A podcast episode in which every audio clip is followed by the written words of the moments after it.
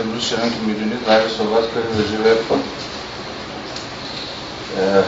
همین ماجرای نولیبرالیسم در ایران. مطالعه نولیبرالیسم در ایران مستقل از مطالعه کلیت نظام اقتصادی ایران نیستش. یعنی ما نمی‌تونیم فکر داده از نولیبرالیسم شروع کنیم در ایران. اساسا با کل سیستم اقتصادی ایران رو فهمید. اونم طبعا از یه مقطع دراز دامنتر از مقطع بعد از انقلاب که حالا امروز می‌کنیم یه ندارش رو صحبت هر مطالعه بسنده ای راجع به نظام اقتصادی ایران که من می‌فهمم باید از مشروطه شروع کنه یعنی از قبل از مشروطه. تشکیل یه جوری از ورود تدریجی ایران به فرمات با خود فرماسیون سرمایه داری یعنی ما نمی‌تونیم لیبرالیسم ایرانی رو بفهمیم مگر اینکه یک شمایی داشته باشیم. یک شاکله داشته باشیم از اینکه نظام سرمایه داری ایران چجوری داره کار می‌کنه. و دچار چه بازارایی های تاریخی شده در یک پروسه بیش از صد سال. کارهایی که انجام شده کار احمد اشرف باشه که احتمالا یا دیدید یا شنیدید اسمشو کاری که سال 58 منتشر شد یک سال بعد از انقلاب اونم تازه یه جورایی از مصدر پرسش وبری چرا سرمایه داری در غیر از کشورهای غربی اتفاق نیفتاد؟ کتاب موانع رشد سرمایه داری در ایران از قاجار؟ اون کتاب از تاریخ خیلی کتاب مهمیه. یعنی با اینکه این سی و سال از حد زمان انتشارش میگذره و هنوز یعنی هنوز کاری به شاید دقت تاریخی کار اشرف ما نداریم. تجزیه هم متاسفانه نشده ولی خوشبختانه فایل خیلی تمیزی ازش هست در فضای اینترنت بزنید موانع رشد سرمایه در ایران هم احمد اشرف می‌تونید کتاب شدید بعدا هم می‌رسیم یه سری کتابایی که خب دیگه معرف حضور همتون هست. ایران به این انقلاب و اقتصاد سیاسی یاران آبراهامیان اقتصاد سیاسی ایران همایون کاتوزیان. یه سری این تیپ کارهای در واقع بسیار دیده شده که خیلی هاشون هم پرتو روشنی بر مسئله پرسش از شرایط تکمین سرمایه داری در ایران نمیندازن از این حیث چون که گفتم خیلی خیلی اوجای دیگه. با فرق نظری سر کاره. بنابراین این روزه رو دارم بخونم تا بگم که هر کاری که بخوام صورت بدیم این پرسش از نون لیبرالیسم ایرانی خودش به پرسش از ماهیت سرمایه‌داری در ایران. خود این پرسش از ماهیت سرمایه‌داری در ایران هم مستلزم مطالعه تاریخیه تو هر چند تاش هم ما بعد جوری چیزی راجع به نو لیبرالیسم در ایران که خب هیچ چیزیه ولی خب همچنین که می‌بینید نون لیبرالیسم لغلقه زبان همه هست. همه یادم بهش خوش میدن یا دونه ازش دفاع می‌کنن. ولی اون میری یعنی یکم که عمیق‌تر میشیم می‌بینیم که تقریبا برهوتی همه دارن فقط جهودات میدن. هیچ چی نداریم. صورت مشخص حالا بیایم تو حوزه های خاص مثلا نولیبرالیسم آموزش چه شکلی شده؟ در بهداشت در حوزه بهداشت درمان مثلا سرنوشتی شده؟ در اغلب اینها هم کلام حتی در این مطالعات موردی هم دست مخالیه یعنی یعنی می‌خوام که یه مقداری این گداز این روزه رو جدیدترش بکنم. ما نه تنها شاکلهی برای فهم نوروبرالیز در ایران نداریم یعنی یه طرح کلی نداریم بلکه مطالعات موردی جزئی هم تجربی هم نداریم. یا رد داریم. خیلی به تعداد شاید بازم انگشتانه احتمالا همون یک دست چنین چیزی بود چنین دست مطالعات وجود داشته باشه. طبعا منطقی هم بخواید نگاه بکنید تا اون مطالعات تجربی در بازار خورد نکرده باشیم و شاکل کلی رو هم نداریم دیگه. معمولا از تجربی مطالعات تجربی که یه نفر می‌تونه یک چارچوب نظری درست بکنه. که بگه خب حالا نوروز ایرانی رو با تو این شاکلی بفهمیم این مطالعات تجربی خوردم کمک می‌کنه. ابعاد این شاکله رو روشن می‌کنه. ما فاقد هر دوتاش هستیم. و به این معنا راه خیلی درازی در برای اینکه اصلا بفهمیم که چه شده در ایران. چه ساز و کارهایی در اقتصاد یا به عبارت بهتر در نظام اقتصاد سیاسی ایران دستن در کار دستن در کارن و ما رو به این آبروز انداختن که الان به هستن می‌زنیم یک کتاب دیگه هم هست. البته دیگه دیگه اتمانا انسان منتشر شده. کارواجه رو خوب اقتصاد ایران به کدام سو می‌رود؟ حالا دوستان آقای مسعود میگی و همکارانه. کتاب البته کشکولی از اطلاعات و داده هاست. و اهمیتش هم نیست. یعنی حجم اطلاعاتی که اینجا هست حجم اطلاعات پردازش شده خیلی ارزشمندیه. اطلاعاتش چون خیلی دست تحلیل و خیلی کمتر زده. ولی تقریبا به همه حوزه های اقتصاد ایران پرداخته. و عدد رقم داده آمار رقم داده از مصوبات حقوقی و قانونی ما صحبت کرد به نظر که برای کسی جدی مطالعه اقتصاد ایران کتاب رو باید ببینه. حتما. و این خودش البته تلخیصی از این مطالعه فکر می‌کنم دوازده جلدیه. هر کدوم از این بخش که یه فصل اینجا اومده هر کدومش جلد شده در کار شده روش ولی اینها در واقع تلخیصش رو اینجا بودن اگه هم کاری داره با آمار اقوام اقتصادی رو همین به دردش می‌خواه همین براش بس دوازه دیگه یا هر چند دیگه لازم نیست. یه مطالعه دیگه هم راهفر انجام داده من اون کار دیدم یعنی ازش گرفتم دیدم. اون کار خیلی کار جمع جورتریه کاری که راهفر انجام داده ولی اونم سعی کرده بخش مختلف اقتصاد ایران تحلیل کنه. اونم مثل عدد رقم تولید کرده. حالا من فرصت نکردم مقایسه کنم آمار ارقام این کتاب رو با کاری که راهبر انجام داده. ولی نمی‌دونم می‌خواد کتاب بکنه نمی‌خواد بکنه چون بازی پروژه بوده در یه جایی دیگه قول مسئله اقتصاد مقاومتی هم پروژه رو پیش بود ولی اونم دیدم که کاری انجام داده. یه کتاب دیگه هم هست اون هم اسمش اقتصاد ایران مال سهراب رزاقیه. اونو نشونه ای زده سهراب رزاقیه شد تقریبا ده 15 سال 15 ساله که مدام این کتاب رو داره تجهیز چاپ می‌کنه و حسب اطلاعات بروز شده. اونم با دو تا اینه باز اونم خیلی توش عدد هست. یعنی از کشاورزی، نمی‌دونم دامپروری، نساجی، نیروی کار، همه صنعت ها و بخش مختلف اقتصاد، آموزش، بهداشت، درمان همه توش عدد هست. هر کاری آدم خود صورت بده و اون ماده خامش این رقم هست دیگه. بنابراین اینا خیلی خیلی لازم حالا فارغ از این که خیلی از چیزایی هم که لازم داریم میشه از مثلا سایت مرکز آمار سایت بانک مرکزی و این چیزا گرفت. یا خود سازمان خصوصی که من نگاه می‌کردم خیلی اطلاعات خوبی الان منتشر کرده. حالا امروز نگاه می‌کنیم که از گزارش خود سازمان خصوصی. تقریبا هر چه اطلاعات اونجا هست.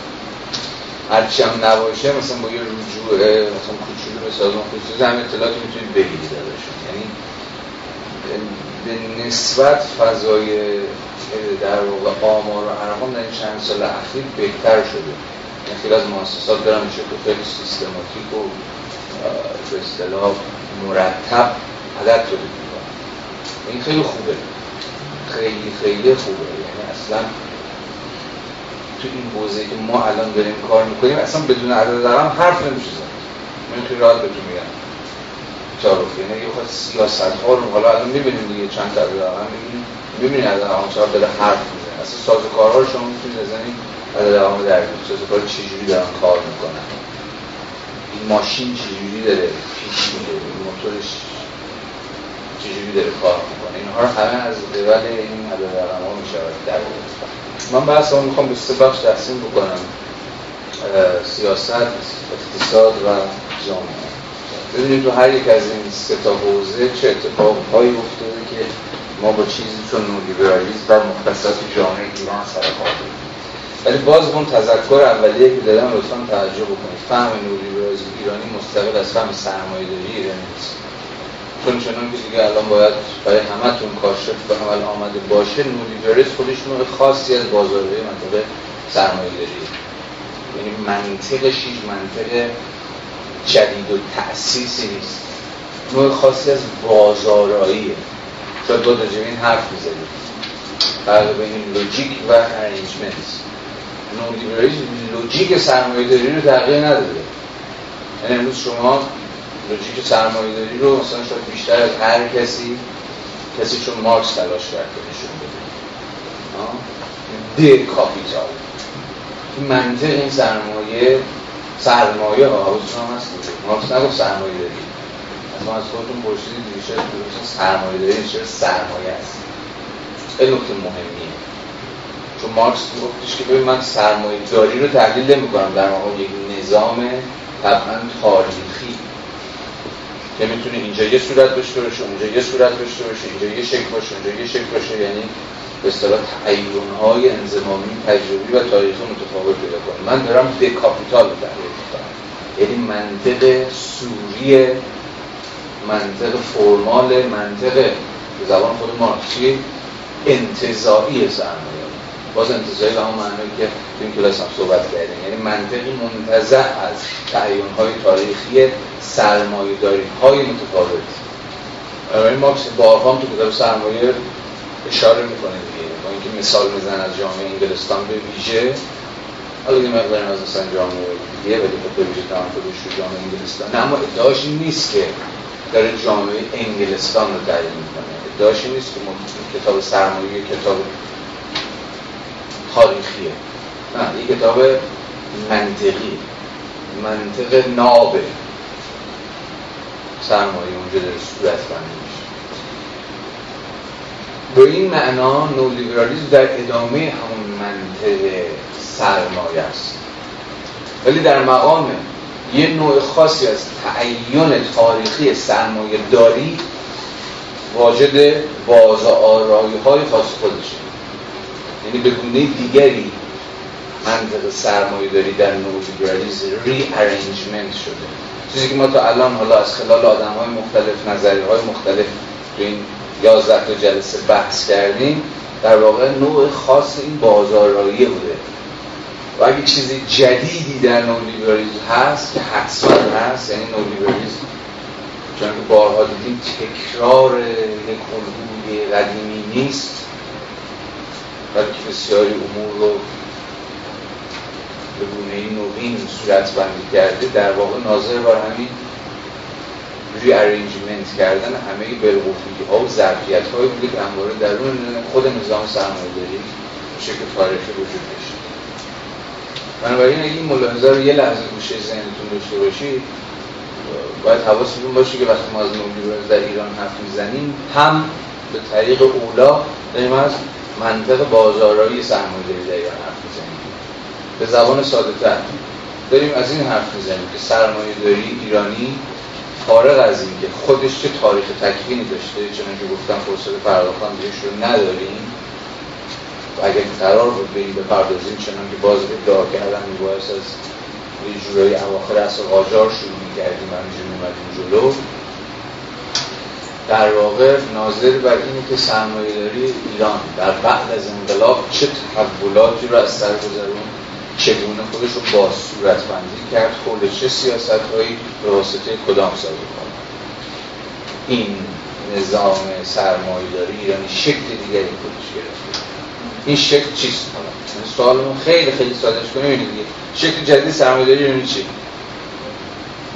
و چه چیزی باعث این تغییر شکلی شده.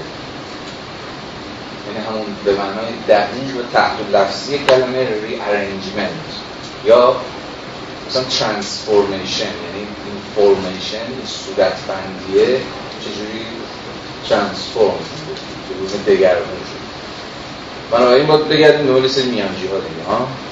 به میانجی چه چیزهایی چه اتفاقاتی افتاد؟ سرمایه داری ایران حالا از یه مقطع خاص بعد گام به گام صورت خودش رو و طبعا محتوای خودش رو دگرون و حوزه سیاست اول با سیاست شروع گذار به نولیبرالیزم در ایران بعد از انقلاب و راجع مقطع تاریخیش هم با هم صحبت کنیم کرد محصول یه جور اجماع سیاسی. این خیلی نکته از عواسط دهه هفتاد رفته رفته این اجماع سیاسی شکل اجماع سیاسی که یه دعوی خیلی مشخص داشت خیلی بخوام این دعوی رو خلاصه کنیم و جمع جورش کنیم. این دعوی اینه. اقتصاد دولتی ناکارآمده. اقتصاد دولتی تولید فساد و راند و ناکارایی می‌کنه و ضرورت اقتصاد ایران گذار به اقتصاد مبتنی بر بخش خصوصی. این مستلزم حدی از آزادسازی هاست مستلزم حدی از تحلیل ساختاریه مستلزم حدی از خصوصی ها و غیره و غیره و غیره است.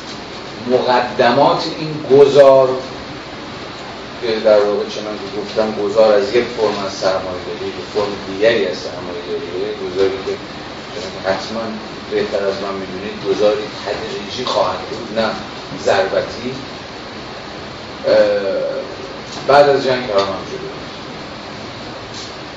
اگر انقلاب و جنگ به عنوان دو رخداد سیاسی مقدمات و اصلا شرایط تاریخی دولتی شدن فضاینده اقتصاد رو فراهم کرده بود شرایط پس از جنگ به واسطه انواع اصلا بحران های اقتصادی که دامنگیر اقتصاد ایران شده بود به ضرورت رو هم ضرورت سیاسی رو هم ضرورت اقتصادی رو هم ضرورت بین الملل رو که هر کدوم رو باید جداگانه بررسی کرد پیش کشید که اقتصاد ایران باید واجد حدی از تحول ساختاری بشه راجب پیامت های دولت ساز در واقع دولتی سازی اقتصاد ایران به واسطه انقلاب و جنگ که به قد کافی شنیدید و اگر هم نشنیده باشید می‌تونید حدس بزنید چرا جنگ و قبل از اون چرا انقلاب شرایط دولتی سازی اقتصاد رو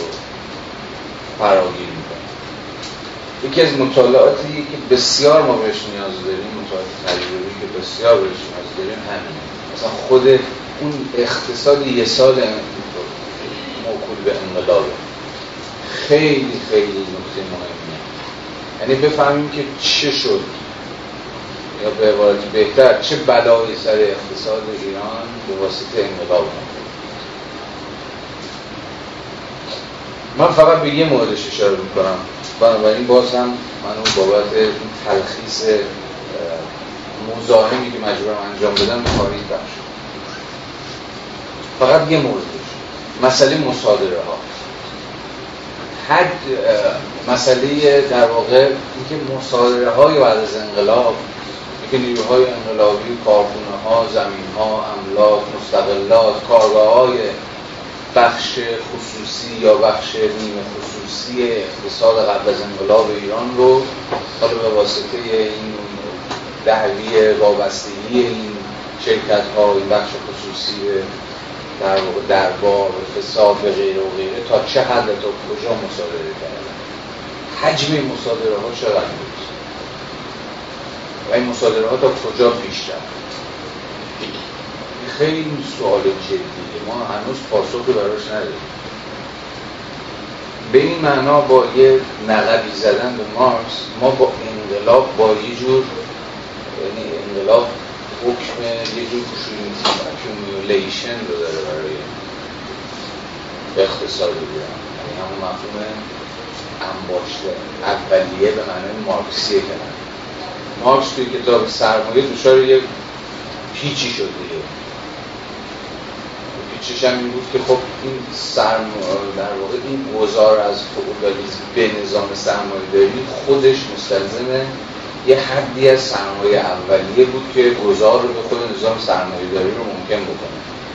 یعنی مثلا گذار از مثلا اقتصاد مانوفاکتوری و اقتصاد مختلف از صنعت بزرگ خودش یه حجمی از سرمایه رو لازم داشت این گذار رو ممکن بکنه. تا بعدا ما وارد در واقع انباشت گسترده بشیم. یعنی گذار کنیم از انباشت اولیه به انباشت گسترده. سوال مارکس بود این انباشت اولیه از کجا میاد؟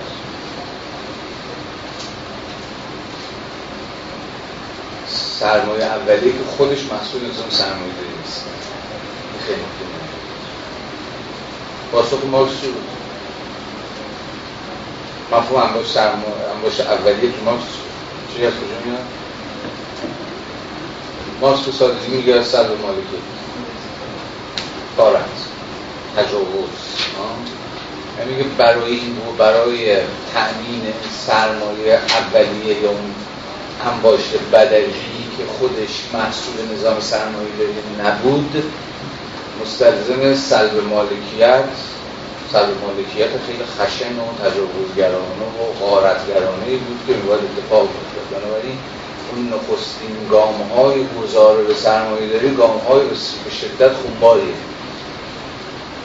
و اون تنمیم اون سرمایه اولیه. حالا تو همون فصل آخر سرمایه فصل 24 روم میشه فصل یکی مونده به آخر که همون مربوط میشه فصل انگشت اولیه. مارکس به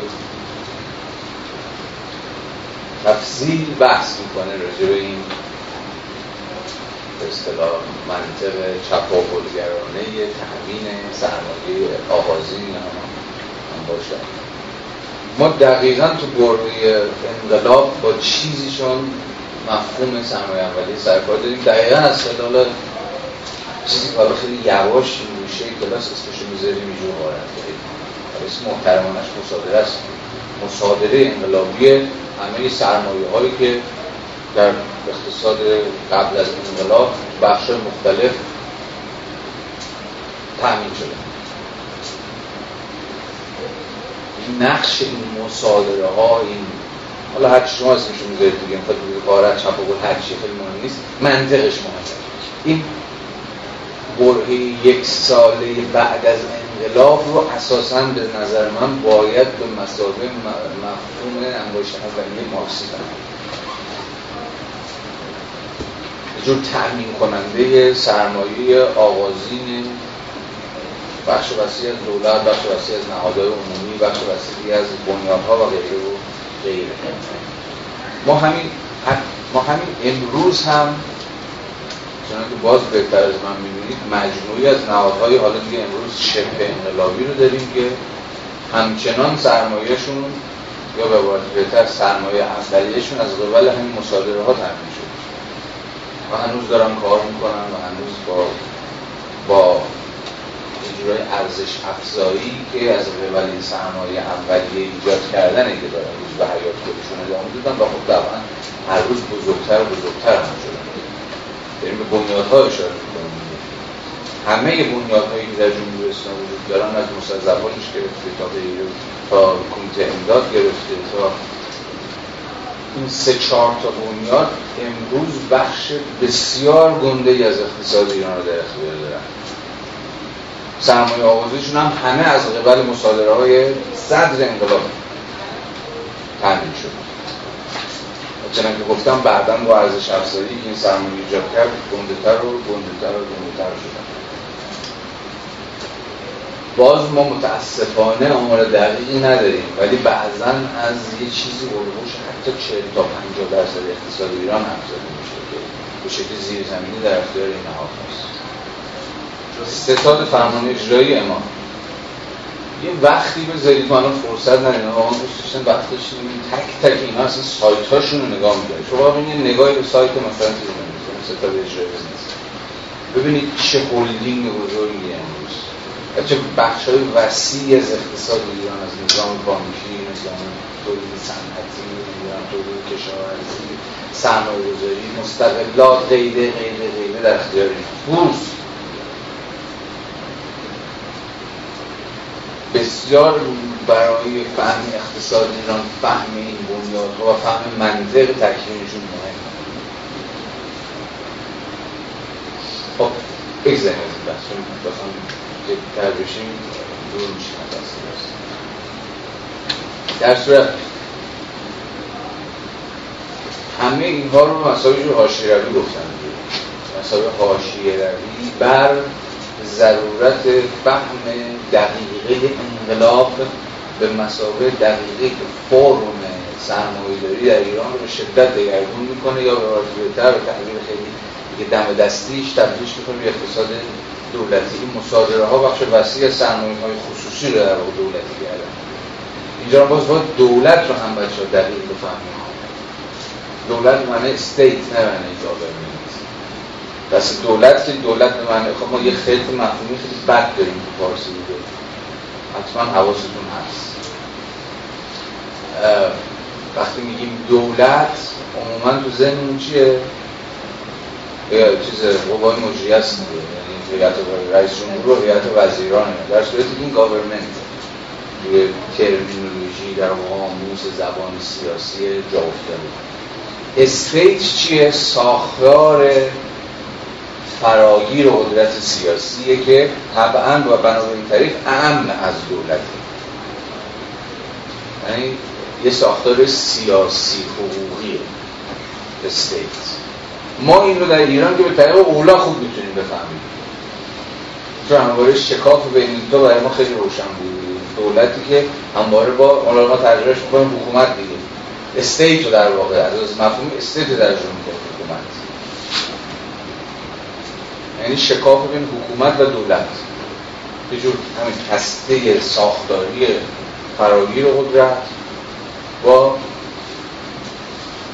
هسته حالا انتخابی که بار دست این جنام میفته که دست این چیزی که ما داریم وقتی از دولتی سازی اقتصاد حرف می‌زنیم به معنای استیت مد نظر یعنی نه اینکه دست همین دولت موجودیه که حالا الان مثلا شد دولت دوازدهم قبلش دولت یازدهم.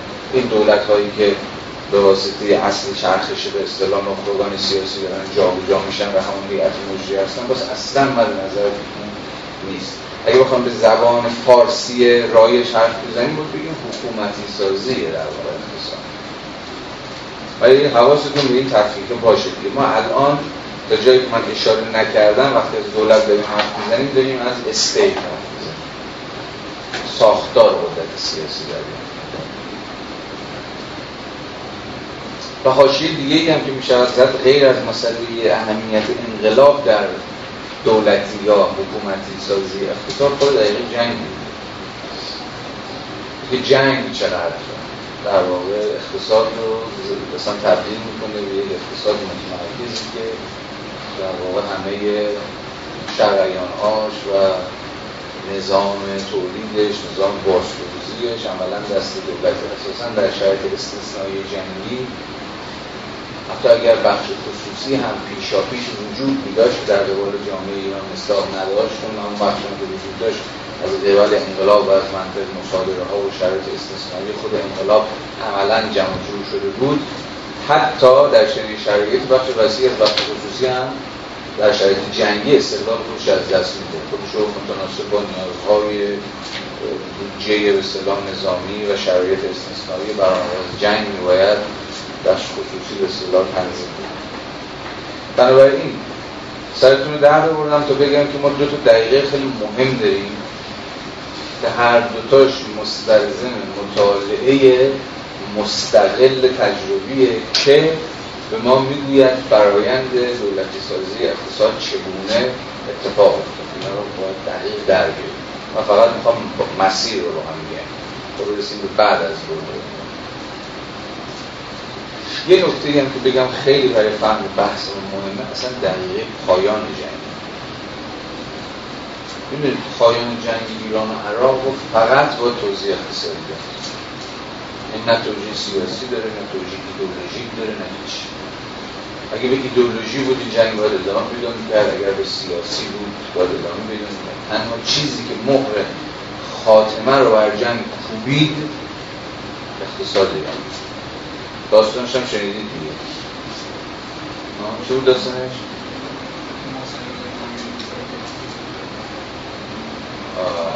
محسن رضایی نامی نظامی می نویسه به آقای خمینی. ضربه نهایی رو کی می‌زنه؟ سازمان برنامه بودجه. شخص آقای این روحانی زنجان بنابراین باز من کتاب ارجاع میدم به این کتابی که فرستادم تو گروه اقتصاد سیاسی جمهوری اسلامی. خیلی بچه مهم این کتاب ها مصاحبه و حرف و حرفا ناویه این کتابه روحانی زنجانی که اخیرا هم دوباره سایت تاریخ ایرانی این روایت تکرار کردیم بود که ما سازمان برنامه‌ریزی نامه به شخص آقای خمینی و قبلتر از اون شورای انقلاب نامه نوشت که ما دیگه یک روز هم نمی‌تونیم به جنگ بدیم چون کلا کفر خورده دیگه نمی‌تونیم اصلا کشور رو نمی‌تونیم اداره بکنیم. یعنی به حال چه اون موقع چه حتی الان هم یه فضای به شدت مقدس سازانه اومد بر جنگ حاکمه که خیلی از این حرفا اصلا گفتم می‌شد همون موقعش و بعد اصلا شنیده نمیشه که اون مسئله پایان جنگ و جام زهر و غیره و غیره و غیره در واقع از دل یک اقتصادی در اومد که با مغز داشت می‌خورد زمین. بخش وسیعی از درآمدهای بسیار ناچیز ایران خودتون می‌دونید دیگه درگیر انواع اقسام تحریم های نفتی بود. ارتباط های خارجیش ارتباط تجارت خارجیش رو با اغلب کشورهای منطقه از دست داده بود. یک مفر خیلی کوچکی درآمدهای نفتی داشت که یه از کشورها میفروخت. از اونم با هزار سر رو گرفته تقریبا هیچ رابطه ارگانیکی هم تقریبا با هیچ یک کشورهای به اصطلاح صاحب صنعت و تکنولوژی و سلاح و اینها نداره. بنابراین یک اقتصادی که عملا هم درآمدهاش ناچیزه هم هزینه‌هاش بالاست. خب این اقتصاد به رغم همه این داستان ها 8 سال مقاومت کرده. در سال 67 عملا برای اقتصاد ایران دیگه ادامه جنگ ممکن نبود. بنابراین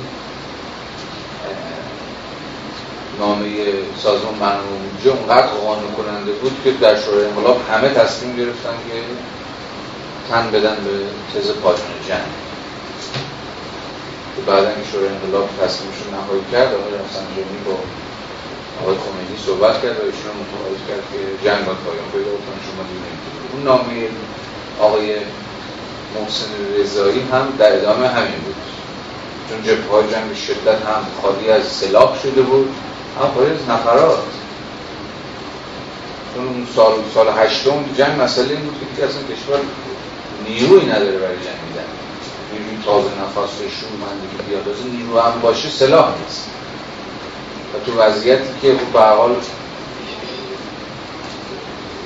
برنده هر کشوری در جنگ مطمئنا بخش وسیعش سلاح های جنگی شدیم و می‌دونید ما تقریبا در پنج سال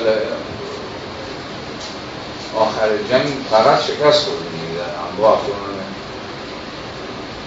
به اصطلاح معمولیت هایی که عملیات هایی که به اصطلاح وجود داشته ایران شکست خورده برخلاف یک دو سال اولیه جنگ پر از دست کم پیروزی های مقطعی خیلی چشمگیر بود. بنابراین پایان جنگ رو هم باید اساسا درون اقتصاد سیاسی جمهوری اسلامی اما پایان جنگ. در پایان جنگ شما یک نظام اقتصادی باید به شدت لطفار بدید نظام در واقع اقتصادی که با بحران با بحران اقتصادی مواجهه با کم با کمبود به اصطلاح با بحران درآمدها با یک اقتصاد کاملا ویران. فقدان سرمایه گذاری و یک اقتصاد به شدت فلجه بخش خصوصی به شدت کوچیک و نهید خب سال 68 به بعد به شدت در واقع نقطه عطفی دیگه. یعنی نقطه عطف گردش به راست جمهوری اسلامی. یعنی حتی این شما در جابجایی قوای سیاسی هم می‌تونید تعبیر بکنید. این یعنی گذار از دولت میرحسین موسوی. خب به هر حال دولت چپ اسلامیه. تزش عملا تز سوسیالیسم دولتیه. برای دولت نقش فراگیری در اقتصاد قائله. به جناح راست سیاسی یعنی یعنی جناح آقای آشمیونه در این گذار اساس سیاسی خیلی گذار مهمی. شدت هم گذار تعیین کننده هم هست. و حالا این پارادایم اقتصادی دولت هم عوض میشه. یعنی پارادایم اقتصادی دولت هم تبدیل میشه به دولتی که حالا بعد از جنگ به دنبال توسعه است و دنبال سازندگیه و این اختزا می‌کنه این اختزا می‌کنه ساختار اقتصاد ایران دگرگون میشه. برای سال 1369 برای اولین بار نماینده های WTO وارد ایران میشن. خیلی دقیقه. باز اقتصادی سیاسی مهمی سازمان تجارت جهانی. و سیاست های تعدیل ساختاری که نامیه برای همین سیاست های نولیبرال سازی. برای اولین بار در سال 69 با هماهنگی و راهنمایی کارشناسان WTO در ایران تعریف میشه. حالا این رؤوس این به اصطلاح برنامه تعدیل ساختاری معکوسی است که ما باش به خوبی مسئله تکمیل تو کردن هست مسئله آزادسازی قیمت ها مسئله انعطاف نیروی کار مسئله ضرورت اعتماد بیشتر به بازار و بخش خصوصی و مسئله خصوصی سازی ها و غیره و غیره. خیلی قبل از اینها یعنی در سال 69 نطفش بسته میشه. اینم باز مهمه دیگه این تذکرات متدولوژیک حواستون روش باشه. ما یک سال 69 یک روند به شدت بطعی و تدریجی داریم. یعنی اقتصاد ایران مثلا برخلاف خیلی از اقتصادهای مثل شیلی، عراق، افغانستان و غیره و غیره اقتصادی نبود که به واسطه شک درمانی وارد پارادایم لیبرالیستی بشه یعنی اقتصاد ایران رو نمیشه با الگوی مثلا امثال نائومی کلاین و اینها تعریف کرد. جلسات اول هم بحث کردیم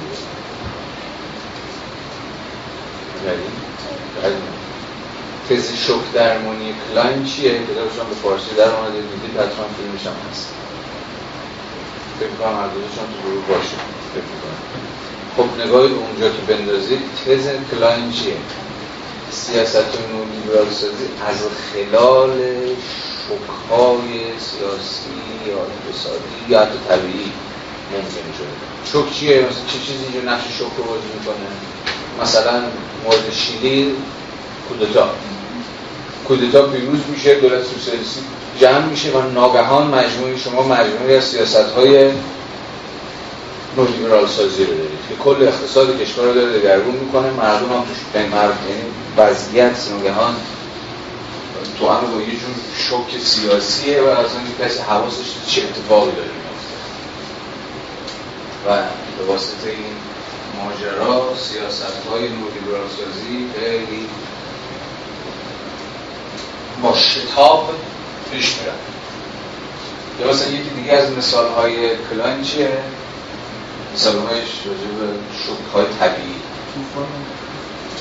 کاترینا دیگه. آمریکا سال 2005 اشتباه کلاین بررسی می‌کنه میگه بعد از ماجرای طوفان کاترینا ایالت نیواورلئان به شدت درش سیاست ها و قانونگذاری های نولیبرال حاکم شد. مثلا بانگذاری مثلا بهداشت و درمان و آموزش مثلا ایالت به حد زیادی به اصطلاح شاهد اقتصاد دولتی بود به بخش خصوصی. جالب فریدمن موقع زنده بود 2005 عمری هم کرده بود 90 خورده عمر کرد تز خود فریدمن بود که دقیقا جمله خود همین میلتون فریدمن بونده چیز دیگه.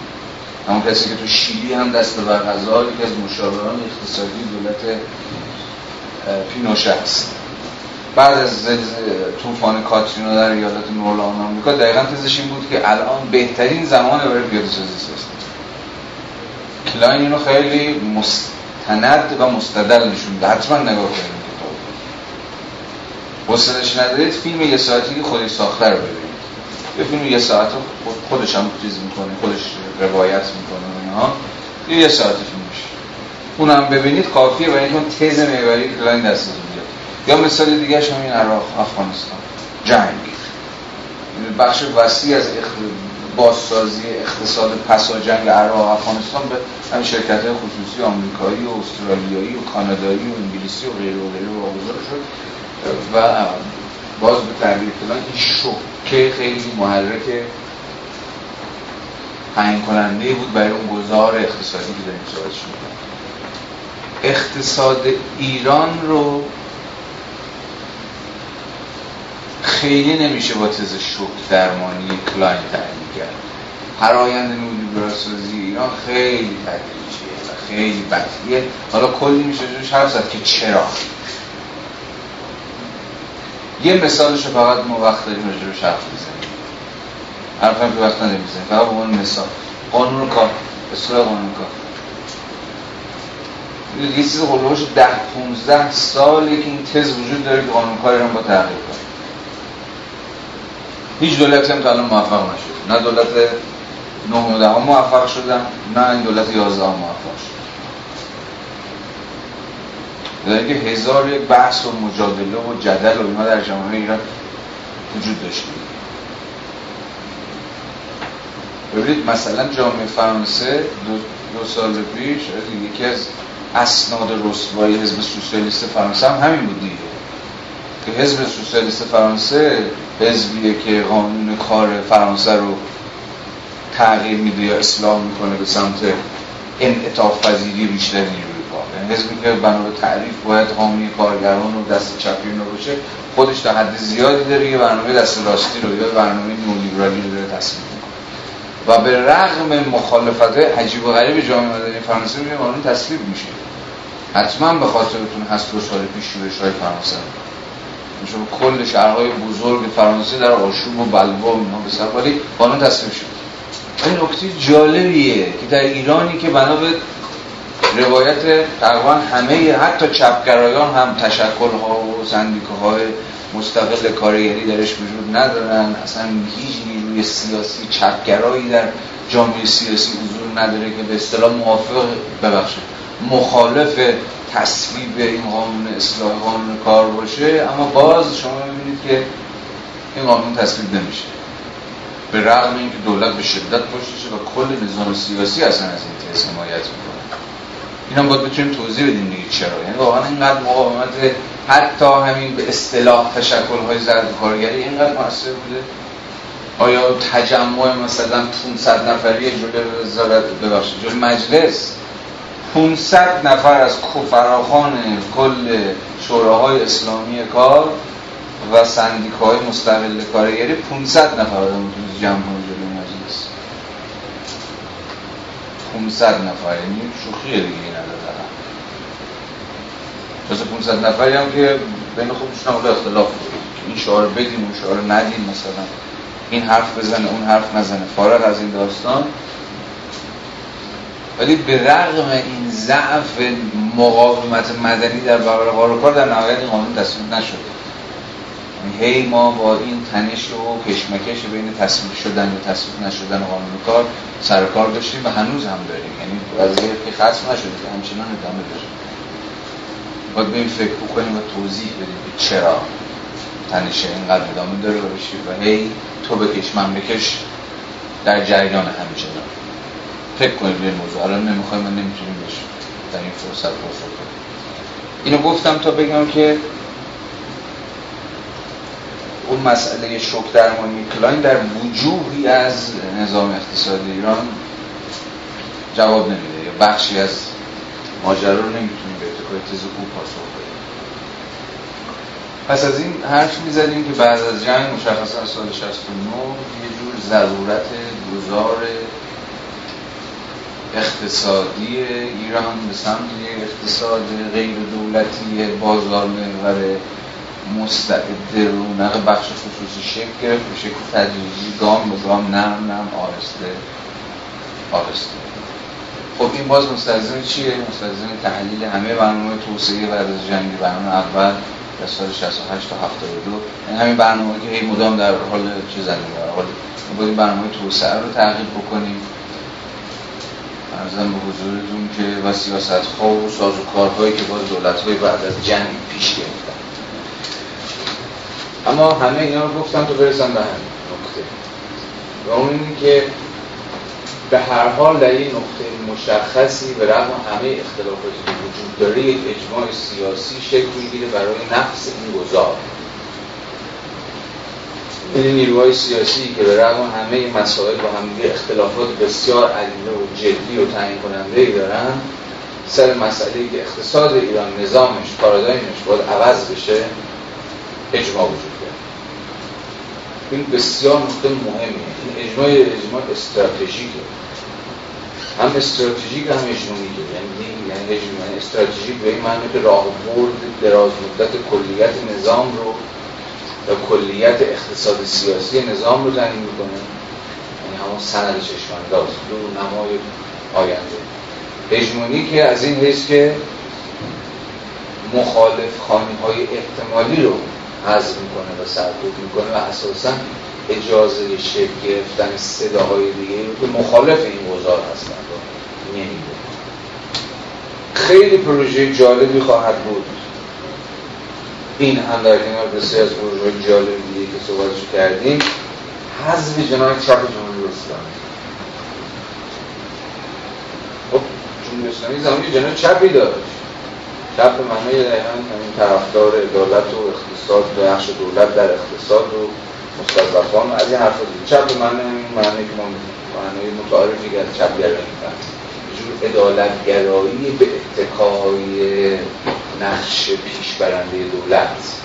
دولت که باید به سیاست باستوزی رو به نفع بود رو پیش ببرد. به این من خب کجاست این از این جمعه جمعه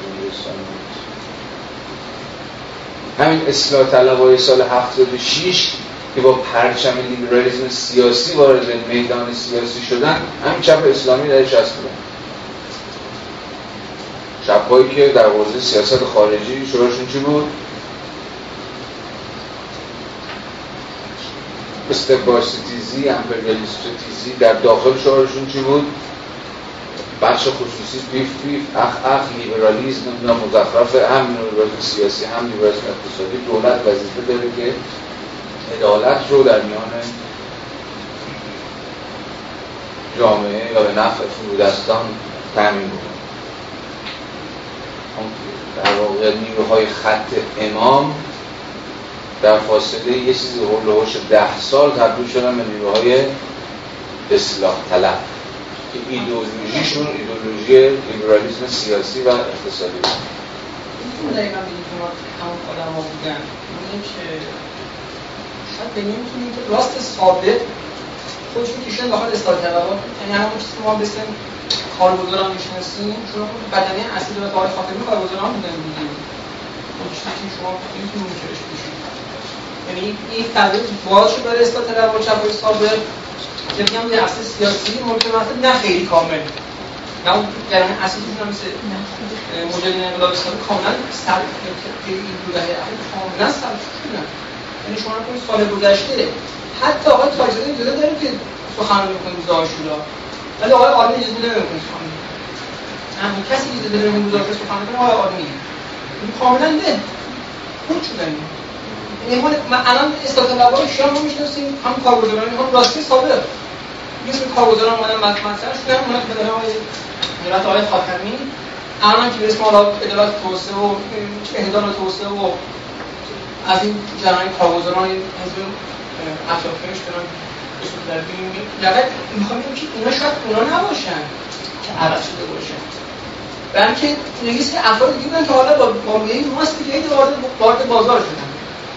و به خاطر همین وقتی میگوسیم می‌تونیم تا پنج وارد سهمی شد چنان مرتبه سنگینی وارد شد.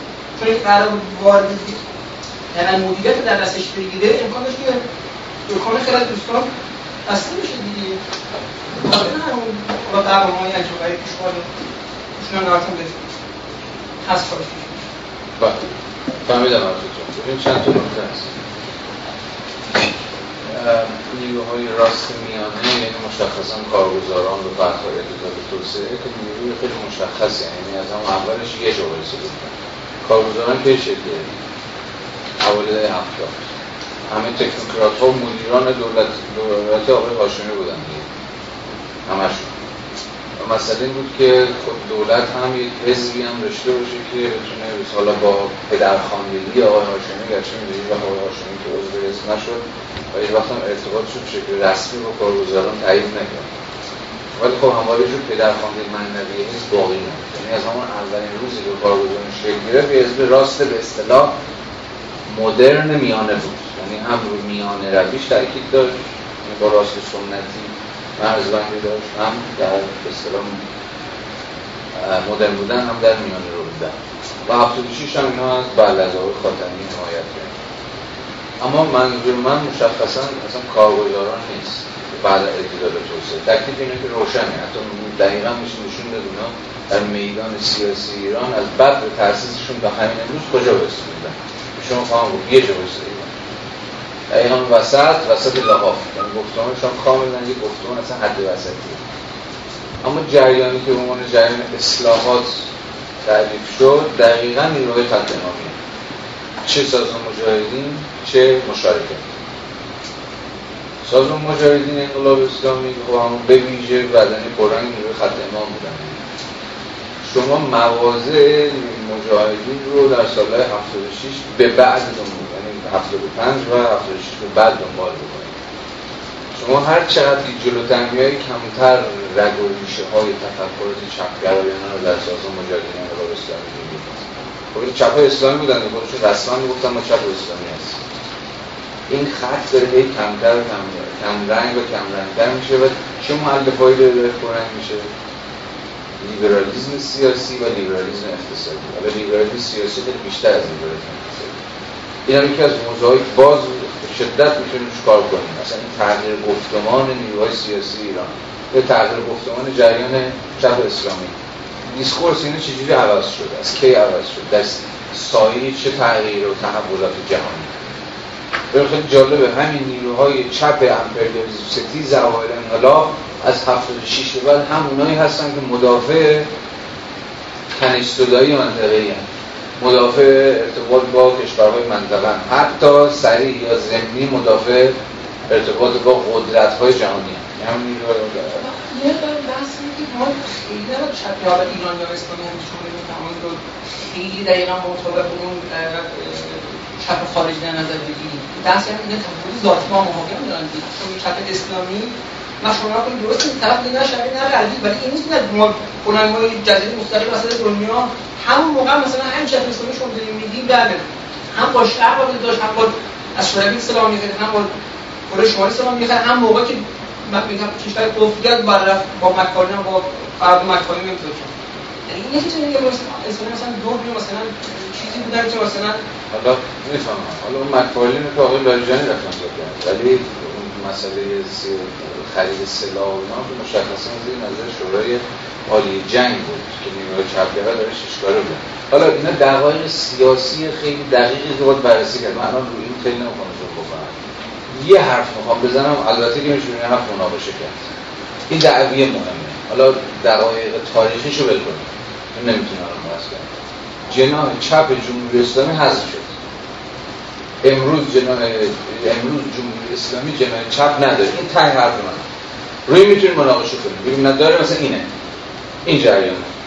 این حزبه این دیسکورسه دقیقترش بکنم. وقتی میگم چپ نداریم یعنی چی نداریم؟ یعنی شما اساسا حتی تو سطح discourse ی بحث بکنیم که دیگه روترین سطح بحث. مثلا شما شعار مساوات و برابری و عدالت و مستضعفان و فرودستان و غیر و غیره رو اساسا در discourse هیچ یک از جناهای سیاسی ایران به شکل ساختاری نمی‌بینید. حتما به من خواهید گفت که خب پس همین حتما به من خواهید گفت که خب مثلا همین آقای رئیسی و امثال خودمونه کسی با همین جست اومدن وسط زن شدن میشه این دقیقا تایید همین دعوی من دارم می‌کنم به چه معنا؟ به این معنا که مسئله فرودستان و عدالت و غیر و غیره دقیقا به این دلیل که اساس سیاسی بی صاحب بونده یعنی هیچ حزب سیاسی نیست که به شکل ساختاری discourse بنا به محتوای discourse ی بهش این مطالبات رو این شعارها رو دنبال بکنه مطالبات و شعارهای رو هوا مونده که تو هر دوره انتخاباتی یه نیروی سیاسی که دقیقا یه نیروی سیاسی پوپولیسته اینو مصادره می‌کنه. به شکل خیلی موقتی به شکل خیلی ابزاری چه می‌دونم هر اسمش به شکل پوپولیستی شاید کردن درستش باشه. تو فقط بتونی باهاش دقیقا اونهایی رو که از سیاست های اجرایی یا سیاست های اقتصادی دولت بیرون باقی موندن. یعنی همون فرودستان یعنی همون طبقات محروم نمی‌دونم فقرا کارگران هر چی شما اسمشو می‌ذارید رو بتونن جذب بکنن اینکه جمهوری اسلامی جنای چپ نداره دقیقا همینجا خودشون نشون میده. یعنی به شکل خیلی تاریخی به شکل خیلی سیاسی مدام داره حجم بیشتری از نیروهای اجتماعی محسوب شده تولید می‌کنه. همون سیاست فرودستوزی اخشار رو که طبقاتی که اساسا جایی ندارن در برنامه توسعه. در همین برنامه نوری ویراسازی که الان نمی‌دونی صحبت می‌کنه. چون جایی ندارن چون همواره به شکل سیستماتیک ترد شدن در هر دوره انتخاباتی نیروهای پوپولیست الان دست بعد از همین سال 84 مستعد اینن که اینها رو با سیاست های همین یه جور محروم نوازی جذب کنه یعنی امروز جالبه که جریانی مثل احمدی نژاد که اساسا خواستگاه کاملا خواستگاه راست داره. یعنی از جریان راست سیاسی ایران در اومده در سال 84 و 88 شعارهای شبه چپگرایانه می‌داده اینجور مصادره گفتمانی مطالبات برزمین مانده شعارهای برزمین مانده جناح چپ حذف شده خود نظام.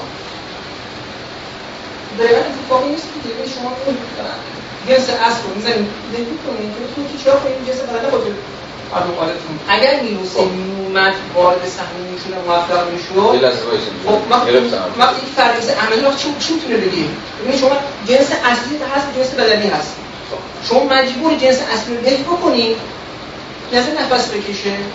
که بعد میگه آره مثلا استفاده شما میگه اینا نه استفاده کنید غیر مثل اوناست. من خواهم بحث کنیم دوستان بسیجی تو دانشگاه مسئول بسیج بود. من حالا بحث سکون جلوی انقلاسانی بود مسئول موافقیه پس سیاسی که فرق وجود انقلاسانی با وجود فرق نمیشه اونا رو شما اونا که خود شفاشون بده ولی دو تا نکته است که گفتی ببین همه این مسئله بر سر سرکوب نیست دوم من مخصوصا از کلمه سرکوب استفاده نگفتم جناح چپ جمهوری اسلامی سرکوب شد آمدانه نگفتم سرکوب ما باید از تغییر دیسکورسشون باید از انحلال گفتمانیشون حرف همون آقای تاجزاده که گفتی. همون آقای عرب سرخی همه اینا جناب مجاهدین انقلاب اسلامی همین مصاحبه یکی دو سال اخیرشون تک تکشون به این قضیه اشاره کردن یکی از ضعف‌های جریان اصلاح طلبی برخلاف خواستگاه سیاسیش در چپ اسلامی اوایل دهه 60 اصلا شعار عدالت رو مسئله برابری و دفاع از سهولستان و غیر و غیره رو اصلا از دست داد. ابتکار عمل طرح این موضوع از دست داد. دقیقا واسطه گردش به لیبرالیسم سیاسی و اقتصادی بود من فکر می‌کنم قضیه چیزی بیشتر از سرکوبه. نه که سرکوب خب نباشه سرکوب که شما این شعار دقیقا نقط اول می‌رسه که ذاتی فعال نظر بگیریم این چند تو مسعود بینو نظر بگیریم اونم مفصل سرش صحبت کنیم. آره. اونم می‌تونیم مفصل سرش صحبت کنیم. میر حسین موسوی. ببین به شکل خیلی هوشمندانه گفت من اصلاح طلب نیستم. به شکل خوشمندانه ای حالا فارغ از تفاصیلی که ما اون روزها داشتیم سعی کرد خودش رو از بدن اصلاح طلبی جدا کنه و من همون فیگور در شستی یعنی من همون آدم مستضعف نواز فلان چپ اسلامی غیر و غیرم و با جریان اصلاح طلبی و اینها تا حد زیادی سعی کرد همواره مرزبندی خودش رو نگه داره دیگه. فارغ از اینکه اصلاح طلبان اساس سیاسی بهش نزدیک شدن به تمام قدر ازش حمایت کردن. ولی شخص اون موسوی و اون هسته مشاورین ده نفری اولیش همه همون جریان باقی مانده جریان سیاسی دهه شستن جریان چپگرایی دهه چیزن دهه شستن که اساسا مرزبندی خیلی روشنی و فاصله گذاری روشنی رو گفتمانه به اصطلاح متمایل به لیبرالیزم سیاسی اقتصادی جریان اصلاح طلبی داشت یکی از عمده ترین بحث هایی که اینجا میشه مطرح کرد این بود که کسی چون موسوی به قدرت می‌رسید درون جریان اصلاح طلبی میشه تنش های شکل خیلی نکته مهمی از دقیقا اساس سیاست گذاری اقتصادی دقیقا از اساس فهمشون اصلا از منطق اداره اقتصادی کشور. یعنی شما خود موسوی رو داشتی خود شخص موسوی رو. دقیقا یادم بود دقیقا شما بیانیه ورودش به انتخابات رو می‌دیدیم گفتیم آدم تو دهه 60 مونده. همه نگرانی هم این بود دیگه. بیان اولش یادمون دیگه. وقتی آدم بیان داره همه گفتن آقا مثلا خودش بخش مسئله است. حتی راه حل نیست خودش گرفتاریه. حالا بعدا شرط سیاسی به سمت اصول رفت خود هزار یک چرخ خورد مسئله این بود که آدمی مثل موسوی به هر حال با بله خورده گرایش های سوسیالیستی یا عدالتگرایانه یا هر چیزی چگونه می‌تونست برنامه اقتصادی خودش رو اساسا با جریان اصلاح طلبی مدافع تمام قد سیاست و خصوص زمان و حال اصلا نباید فراموش بکنیم. این رو که حالا می‌تونیم بحث خودمون پیش ببریم. که سیاست خوب و اون اصلا قانون تجدید نظر در اصل 44 قانون اساسی سال 83 در دلی دولت اصلاحات تصمیم شد. جریان اصلاحات بود که همین جریان همین جریان مشارکت در هماهنگی با جریان. ادامه بحث همین آقای موسوی با فلسطین مسابقه سال 88 داشت. قشنگ الان گفت که من با آقای خاتمی خیلی نزدیکم اما این ده 20 درصد ده 20 درصد اختلاف نظر من ممکنه اساسی و جدی. ببینید می‌دونستین اهل شعار و این فیلم. اگه می‌خواست شعار بده فیلم بازی کنه بس بهتر از این بود بس اینجا این اعتقادش بود. بین ابرار چون بین ابرار اعتقادش بود. حالا چون تو مسئله بود مثلا نمونه اون خوب بود. بس من چی بعدا در در مقابله با نظام یا افغانستان چه ترش می‌کنه اون بس متفاوتی است اما این کار شما منطبق بشید که با میروسه تغییر کرده اون اونم. نمونهش اگه شما معتقد هستین که میروسه تغییر کرده میگیم نه. نمونهش هم برای هم برای نه اولش هم سی شما خود من که حرفم نیست که میروسه که خب الان نیست الان وجود نداره. من که اصلا از میروسی حرف نمی‌زنم من دارم جریان اصلاح طلبی حرف می‌زنم که دچار انحلال گفته نه رفته نه این به نظر مثلا واقعا ظلمه. ولی اجازه بده که من بزنم چون حالا فوقش دردشون میاد دیگه. ولی شواهدی ببین من همه حرفم اینه دیگه. تو باید بتونی شواهد نقضشو بشون اما شما قبول کردیم میرحسین موسوی میرحسین موسوی نه بچه بچه بچه ببین یه چیز خیلی نبود بکنیم. ما الان از این یک ادعای روشن مطرح شده. امروز جمهوری اسلامی جنرال شب نداره. دو تا روایت هست. یک این جنرال شب سرکوب شده. روایت رسول کیه؟ میرحسین موسوی حرف درست یا غلطه؟ بله درست اما می‌تونیم بحث کنیم که آیا میر حسین موسوی نماینده همون همون 88 نماینده جریان سیاسی اقتصادی بود که یک برنامه آلترناتیوی در برابر برنامه نولیبرال سازی مبتنی بر سیاست های خصوصی سازی و مقررات زدایی و آزاد سازی و غیر و غیر داشت یا نه یک فیگور سیاسی کاریزماتیک خیلی کاریزماتیک نداشت من یه چهره نمادین به شدت تعیین کننده بود که تبدیل به جریان سیاسی واجد یک discourse مستقل نتونست بشه.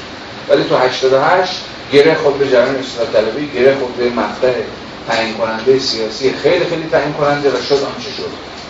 این یه روایته که من در این حال تز سرکوبی میپذیرم اما تز این که این آدم جریان سیاسی بود که می‌تونست فضای اقتصاد سیاسی ایران رو عوض بکنن رو نمیپذیرم ولی این موضوع مهمی نیست. تز من هم چیه؟ تز من تز انحلال گفتمانی. من دارم میگم خیلی قبلتر از اون. و مهمتر از اون چیزی چون سرکوب سیاسی وسط باشه ما با استحاله این کلمه بهتره. استحاله تاریخی استحاله تدریجی جریان چپ اسلامی سرکار داریم. این استحاله تا همین امروز هم ادامه پیدا کرد. امروز ما دو تا جریان داریم که می‌تونم بگم. آقا جریان ادامه جریان چپ اسلامی هم دیگه حزب اسلامی کار و خانه کارگر. گرچه خانه کارگر خود بال اصطلاح کارگری حزب اسلامی کار. اما حزب اسلامی کار امروز چی ازش باقی مونده؟ تقریبا هیچ چیز. یعنی فقط یه جور اصلا کاملا خود حزب اسلامی کار هم شما دنبال بکنید. در بسیاری از سیاست خودش معید و تایید کننده همین دولت 11 و ایزن دولت 12 همی که همون در نولیبرال دیدنش با هم اجماع داریم. موافقت. خانه کارگر امروز چیه؟ فارغ از دسترس تاریخی همواره بال سرکوب جریان مستقل کارگری بود خانه کارگر همین آقای منجور در دهه 60 و دهه 70 اینو جریانایی بودن که میریختن. جریانای مستقل کارگری نزدیک به جریان چپ سکولار رو جمع جورشون کردن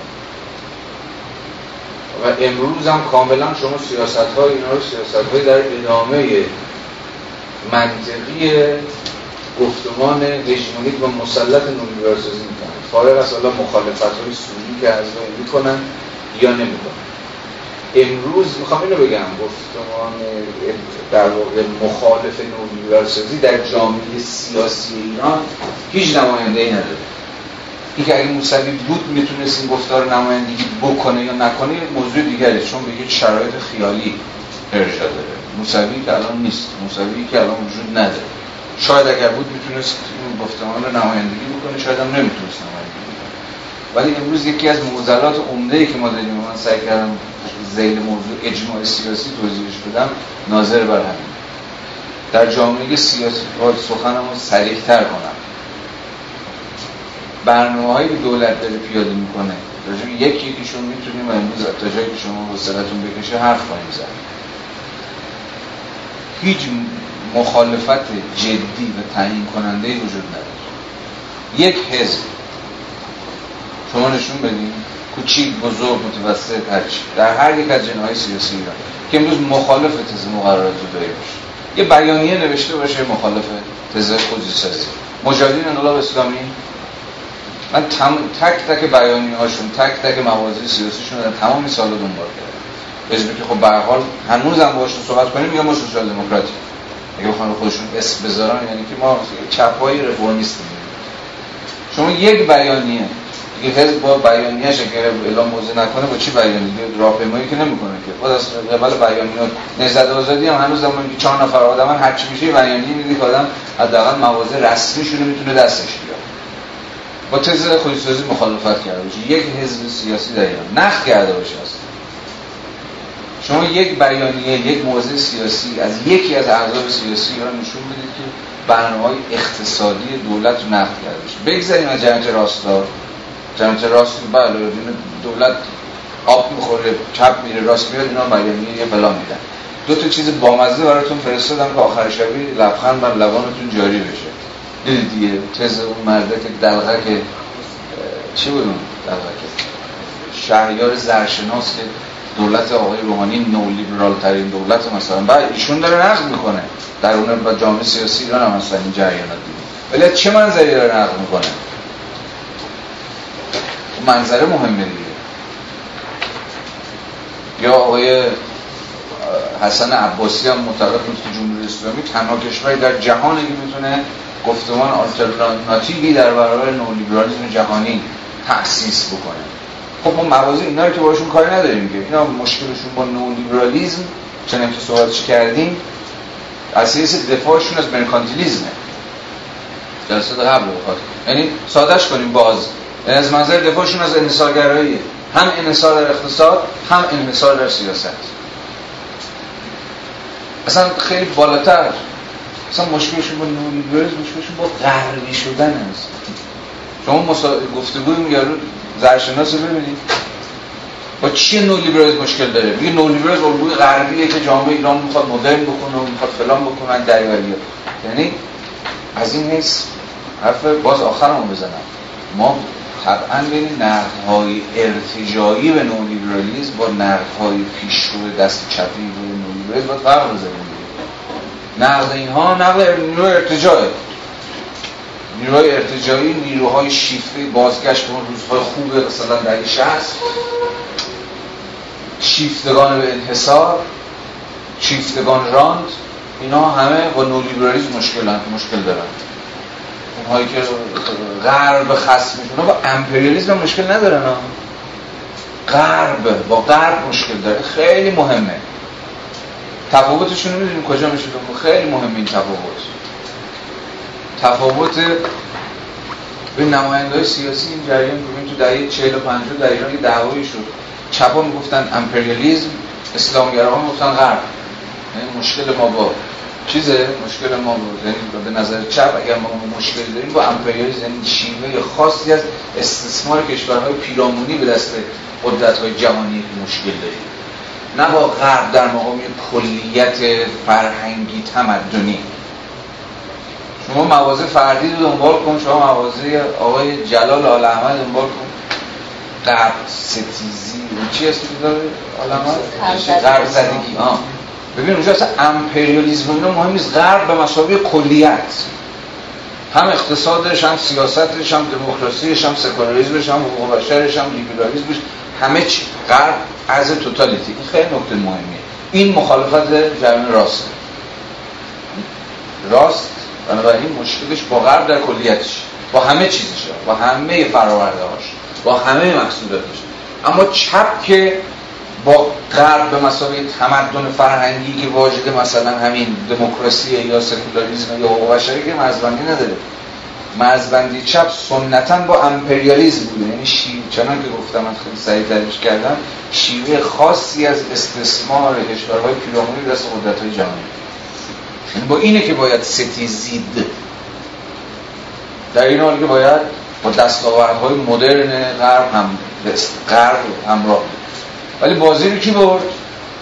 بازی رو راستگرها بردن. تونستن غرب و مسابقه یه ترم گنده جا بندازن. غرب ستیزی الان امپریال ستیزی امروز مثلا در این دوگانه غرب و امپریالیسم نیروهای اسلامگرا بودن که تونستن زبان خودشون هژمونی کنن. هم بسیار نکته مهمی. میگم ریشه هاشو باید تو دهه 40 50 دنبال کرد. خیلی خیلی مهمه زبان. حالا ادامهش که میشه چی؟ میشه نقد دست راستی و نقد دست چپی به خود نولیبرالیسم. یعنی نقدهای ارتجایی که چون گفتم از منظر دفاع از ناسیونالیسم از منظر دفاع از اسلامگرایی از منظر دفاع از انحصار و غیر و غیره که با نولیبرالیسم مشکل دارن. و طبعا نقدهای دست چپی به نولیبرالیسم که از منظر دفاع بیشتر از دموکراسی دفاع بیشتر از عدالت دفاع بیشتر از برابری و حقوق شهروندی و غیر و غیره از زمین تا آسمون متفاوت. از جلسات اول هم یه بحث خیلی کوتاهی هم کردیم. عین جهانیش تو سطح جهانیش بخوام بفهمیم میشه چی؟ عین مخالفت برنی سندرز با نولیبرالیسم با آقای ترامپ. خب هر دوتاشون گفتم نولیبرالیسم اخ اخ. هم برنی سندرز می‌گفت هم آقای ترامپ ترامپ هم الان میگه رسما ترامپ هم خودش رو سراحتا نه فقط ترامپ همه نیروی دست راستی در اروپا. سخنرانی خانومه رو شما گوش بکنید. خانم چی لوپن جان ماری جان ماری لوپن رو نگاه بکنید. بارها از کلمه نولیبرالیسم استفاده کرده. آقا نولیبرالیسم دهن ما صاف کرد. مشکلش با نولیبرالیسم چیه؟ تو همین کلاس بحث کردیم به خاطرتون حتما هست. از منظری که نولیبرالیسم به واسطه دامن زدن به سیاست‌های جهانی شدن هویت ملی ما فرانسوی ها رو زده تکونده. اینا از منظر انحلال هویت ملی فرانسوی و تضعیف اقتصاد باز داخلیه که نگران نولیبرالیسم این باز دوباره تزشون چیه؟ همچنان که من به این کلمه اصرار دارم اینا هم دوباره مدافعان قسمی نو مرکانتیلیزم و ناسیونالیسم اقتصادی هم. دوباره مرزان رو ببندیم نظام تعریفی فلان تعیین بکنیم که کالای خارجی نیاد کارگر خارجی نیاد هویت ما حفظ بشه حالا شما نقلای این خانم رو و این حزب دست راستیش رو آقای ترامپ و همه این نیروهای راستگرای امروز جهان رو قیاس بکنید با نقد دست چپی خب اصلا مسئله بر سر نگرانی بر سر ناسیونالیسم نیست. یه چپ که نگرانی نیست که هویت ایرانی داره تضعیف میشه مثلا یا نگران هویت فرانسوی یا کارگر آمریکایی در برابر کارگر مکزیکی نیست که. مثلا کاملا فرق می‌کنه. اصلا discourse همین من بهترین مثالش خیلی مطمئنا تو ذهن هممونم نشسته همون مقایسه دلقک ترامپ با یه مثلا پیرمرد بودی دوست داشتنی مثل آقای سندرز. چون discourse ها اینا نگاه بکنید خصم یکیه. هر دو دارن میگن لیبرالیسم دشمنه. ولی این با کدوم صورتبندیه؟ این با کدوم صورتبندیه. بنابراین آن چیزی که من در قبال ایران دارم میگم که شما هیچ نوع هیچ صدای مخالف خانی در جامعه سیاسی در برابر برنامه ها و سیاست گذاری های نولیبرالی تا جایی که ناظر بر مقررات زودایی خصوصی سازی و غیر و غیر و غیر است نمی‌بینید به این معنا نیست که حواسمون نیست که یه مش آدم ارتجایی دارن 24 ساعت علیه برنامه های دولت روزه می‌خونن. ولی اساسا اونا رو از تعلیم می‌ذاریم کنار. اما باید نگران باشیم دیگه. چون تا این جریانات هستن که دارن شعار عدالت و برابری رو نمایندگی می‌کنن حالا در سال 84 در کسرت آقای احمدی در سال 96 در کسرت آقای رئیسی یا هر کس دیگه دقیقا باید نگران اون خلع سیاسی نیروی چپ مترقی در نظام سیاسی ایران. یعنی چون چپی وجود نداره که این جریان و این مطالبات نمایندگی بکنه فاشیستا نمایندگیش دقیقا همون اتفاقی که در قدرت گرفتن فاشیسم در 1930 هم افتاد دیگه. به این معناست که دارم میگم این یک خلایی ایجاد شده در اون جامعه سیاسی ایران شعار عدالت و برابری و فلان ها بی صاحب مونده نیروهای چپ دچار استحاله شدن یا به قول دوستون دچار سرکوب شدن هر کدومش و این خلع رو کی داره ازش استفاده می‌کنه؟ دقیقا نیروهای دست راستی که به شکل سیستماتیک اتفاقا و دست بر غذا خصم هر شکلی از عدالت و برابری و سیاست های فقیر نوازانه و سیاست های خیر معابانه و غیر و غیره خودشون رو در کسبت یه جور دفاع از فرودستان و محرومانی که حالا بنوگون شدن و برنامه های توسعه و سیاست های نولیبرالی و غیره و غیره. دولت هستن بهشون توجه نداره. بخواه همه اینا رو به مسابقه جون رأس هایی که رأی می‌دهند نقلی میدن خب خیلی نقطه مهمیه. خیلی خیلی نقطه مهمی که نه در جریان اصلاح طلبی نه در جریان اعتدالی هنوزم ضرورت یه جوری بازسازی سیاست های رفاهی اصلا شعارهای دست چپی اصلا بیاد بخور تو سر من.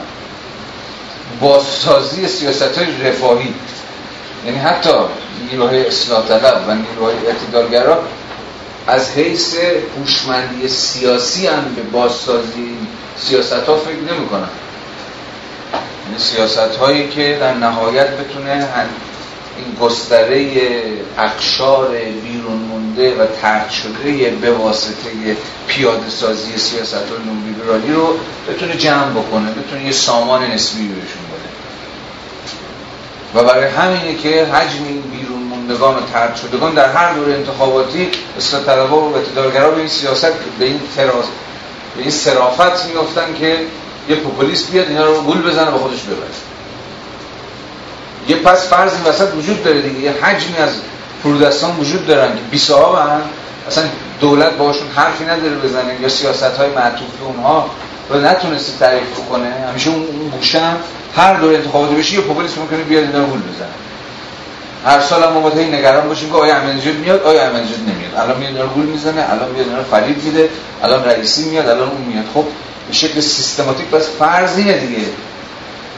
یه سوژه هایی هستن که مستعد فریب خوردنن. چرا؟ چون فاقد نمایندگی در اون جامعه سیاسی چون به زبان رو باز روشنتر. صدایی ندارن که باستاب پیدا کنه در جامعه سیاسی. اون اجماع سیاسی که برکه قبلی ازش حرف زدیم شد بهتر از هر کجای دیگه چون که بارها صحبتش کردیم بشه توی تصویب در واقع تجدید نظر در اصل 44 قانون اساسی در سال 83 یا 84 الان شک کردم فکر کنم 84 دید. یعنی اون دقیقه تجدید نظر در قانون اساسی به نظر بسیار بسیار دقیقه مهمیه برای فهم اجماع سیاسی. در همه نیروهای خاک در واقع همه نیروهای سیاسی موجود از سر تا زیل بر سر ضرورت این تجدید نظر اجماع می‌کنن این خیلی نکته مهمه یعنی به رغم اینکه سال 83 و 84 از حیث سیاسی پرتنشترین سالهای سیاسی جریان و اصلاحاته ولی می‌بینید که این نیروهای از حیث سیاسی معارض اما در یک اصل اقتصادی به شدت مناقشه برانگیز یعنی اصل ضرورت پیشبرد سیاست های خصوصی سازی با هم دیگه اجماع داره با هم دیگه توافق فرق خود دولت اصلاح تصویب می‌کنه کارگروهی تصویب میشه و شخص اول مملکت هم زیرش امضا یعنی هم بین استیت و گاورمنت تعبیر که قبلی سری صحبت کردیم به شدت در این یک مورد دست هم اجماع وجود خیلی مهمه برای فهم این اجماع حواستون به آشوبناکی میدان سیاسی در مسابقه باشه. یعنی نیروهایی که تقریبا در هیچ موردی با هم توافق ندارن می‌زنن دهن هم سرویس می‌کنن سر این مورد کاملا توافق دارن و جناب گفتم یک اجماع فرقی شکل چرا؟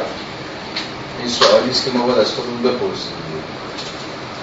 این دقیقه اون اصل 44 مسائل زمین سازی حقوقی برای گذار سیاست های برسی به شدت مهمه یعنی عملا اون ترانسفورمیشنی که ازش حرف زدیم اون دگرگونی در اون پارادایم اجرایی و اداری اقتصاد سیاسی حاکمیت با یه جور مقدم سازی حقوقی فراهم میشه.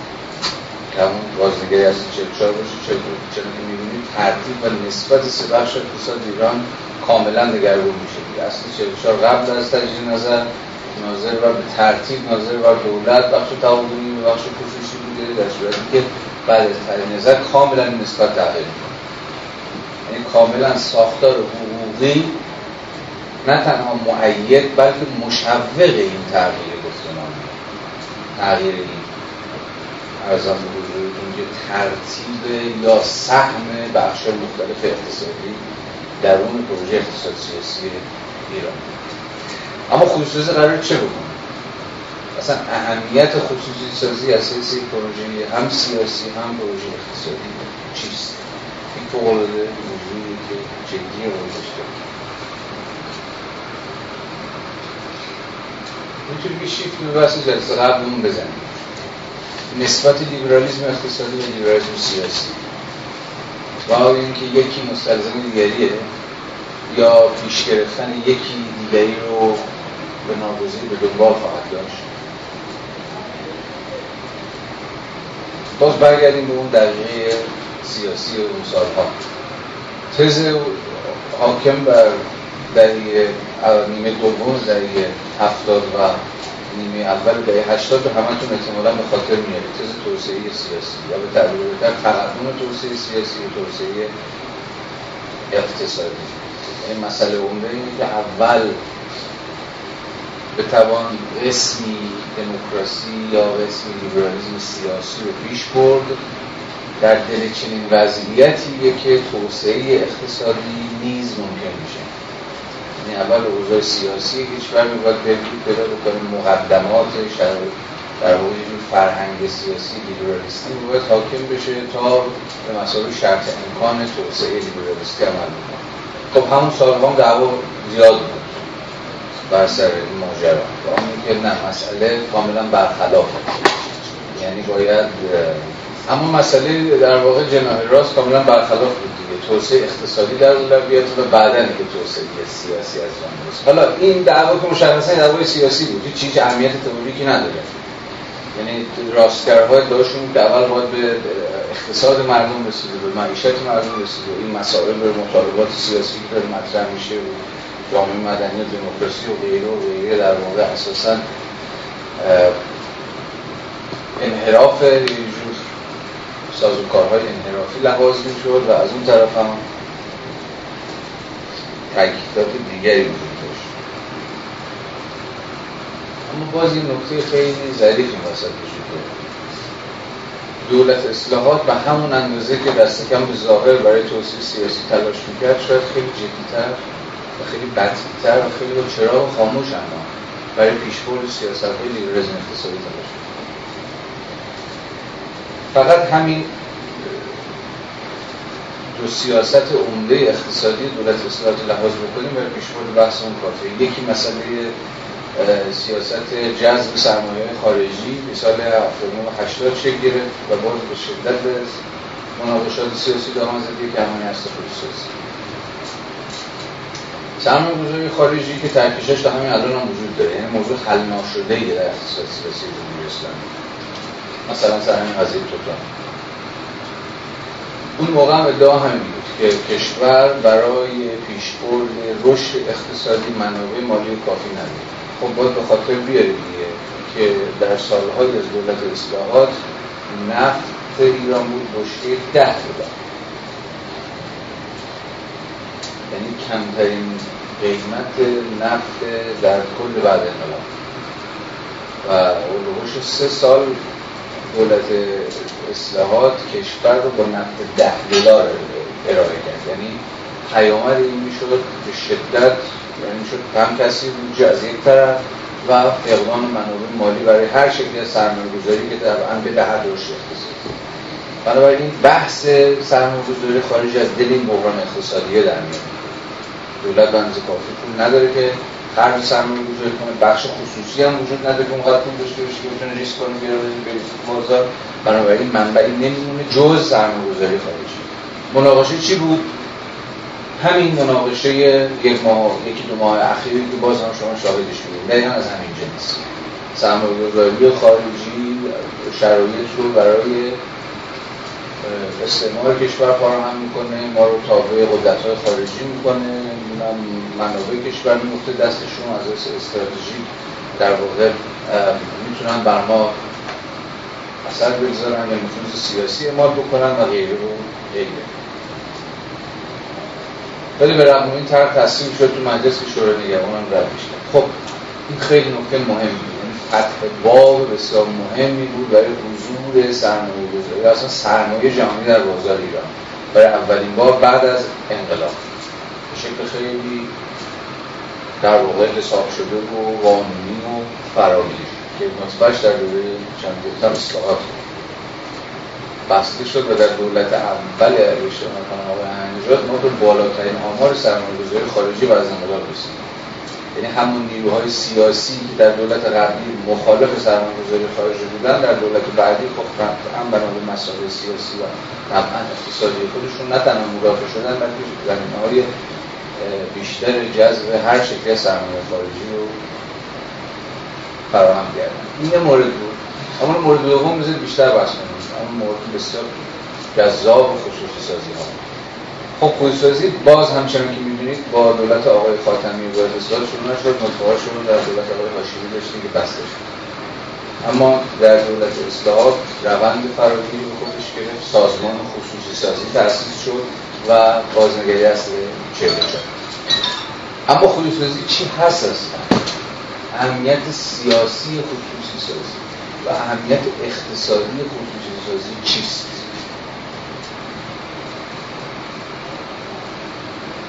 اهمیت سیاسیش.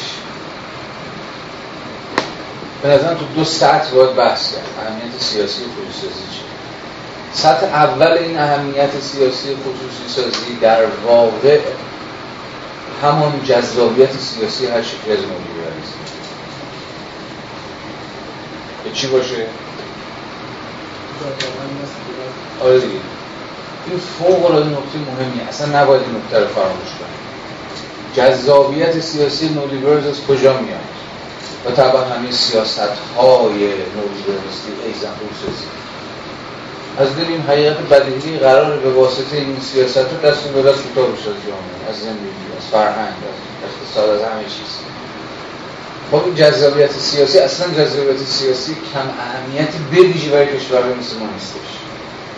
که سایه سنگین دولت رو همه شکله و همه جوره بر حیات و ممات خودمون تجربه کرد خیلی نکته مهمی دوباره به فوکو فکر بکنیم. حتی جذابیت پروژه نویلیبرز برای خود فوکو به خاطرتون هست اون سه جلسه که داشتیم بحث کردیم اصلا فوکو چرا خودش هم گفت دیگه و ما بحث هم کردیم. چرا کسی مثل فوکو متوجه پروژه نویلیبرز شد و تنها مقطعی که بر در واقع قرن بیستم تمرکز کرد با وجودی که همه دیگر کارهایی که فوق کرده مربوط به حالا یا یونان باستان میشه یا قرن نمی‌دونم 15 هم و 16 هم 17 هم تنها پروژه بود که تا قرن بیستم مطالعه شد میشه در از همین است. نومودیبریزم مسابقه قسمی حدگذاری بر پروژه اوکرانی اوکرانی هرچه کمتر بهتر. دولت هرچه کوچکتر بهتر این یعنی چی؟ یعنی باقی گذاشتن حوزه های و قلمه های بیشتری از جامعه به حال خود. حالا کسی چون فوکو پارادوکس های این رو هم نشون داده که بحث کردیم مفصل که چطور ایدئولوژی که قرار بوده به حکمرانی کمینه منجر بشه چگونه اتفاقا در بسیاری از سطوح به بست سازوکار حکمرانی نیز انجام میده. این بحث که الان فوکو دنبال کرد در سطوح پارادوکسیکال پروژه ولی تا جایی که به کشورهای مثل ما یا از اون بیشتر و بهتر کشورهای پس کمونیسم. نولیبرز می‌دونید دیگه در ابتدای دهه 90 به بعد فراگیرتر و هژمونیتر از هر کجایی در کشورهای پس کمونیستی دنبال شد. دقیقا کشورهایی که سابقه تاریخی تکان از حاکمیت فراگیر دولت بر همه حوزه های زندگی اجتماعی دارن. نه فقط اقتصاد نه فقط سیاست نه فقط فرهنگ بر همه این بنابراین پروژه برسی در گام نخست در جایی که خودش در سطح کامن سنس هژمونیزه کرد از این بود که دعوی داشت که تئوری اصلی من تئوری که دولت باید وجود باشه. حوزه های بیشتری باید به خود مردم واگذار بشه که به شکل خودگردان خودشون امورات خودشون رو ساماندهی کنن. البته به هدایت قواعد خودانگیخته ای که خب بازار طبعا در پیش خواهد بنابراین بازار اینجا نقش یک نهاد حالی رو ایفا می‌کنه. یا در واقع بازار مثلا هدایت کننده رفتارهای زندگی جمعی مردم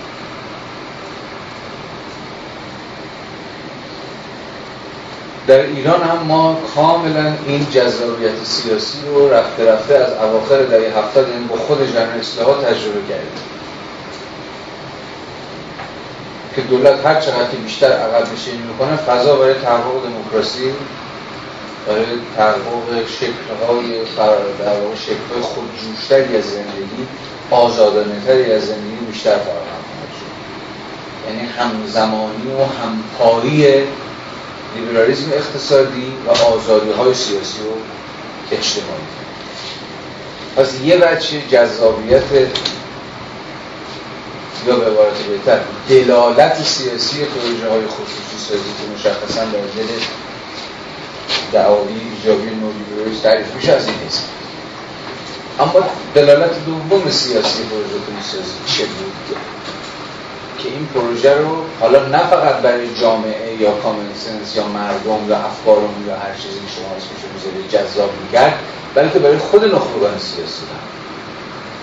و اینجاست که ما باز شکل دیگری از مسیر مسیر دیگه به پارادوکس خودسازی رسیم چی می‌خوام بگم؟ حرفم اینه که هفته پیشم بحثش شد. اگر به واقع این دعوی سیاسی نولیبرالیزم بر سر مسئله خصوصی ها درست باشه اون موقع ما باید پاسخی داشته باشیم که چرا کل نیروهای سیاسی حاکمیت از شخص اول تا شخص آخر بر سر پیشبرد پروژه خصوصی با هم اجماع دارن. اگر به راستی قراره که این خصوصی سازی ها مقدمات گذار ایران به یک دموکراسی رو فراهم بکنه مقدمات تحقق آزادی ها رو فراهم چطور حاکمیت چون حاکمیت ما حاضره؟ اگر این دعوی سیاسی اول رو بپذیریم به یک معنای گور خودش رو بکنیم. متوجه پرابلم قضیه هست یعنی به زبان ساده دارم میگم که اگر راست باشه که لیبرالیسم سیاسی یا دموکراسی یا آزادی های هر چیزی شما اسمش می‌ذارید مشروط به تحقق لیبرالیسم اقتصادی و سیاست های همچون سیاست های خصوصی سازی و آزاد سازی. چطور حاکمیتشون حاکمیت ما حاضر که زیر بار این سیاست هایی که حالا قرار در یک پروسه تاریخی مقدمات دموکراتیک شدن خودش رو فراهم بکنه رو امضا بکنه؟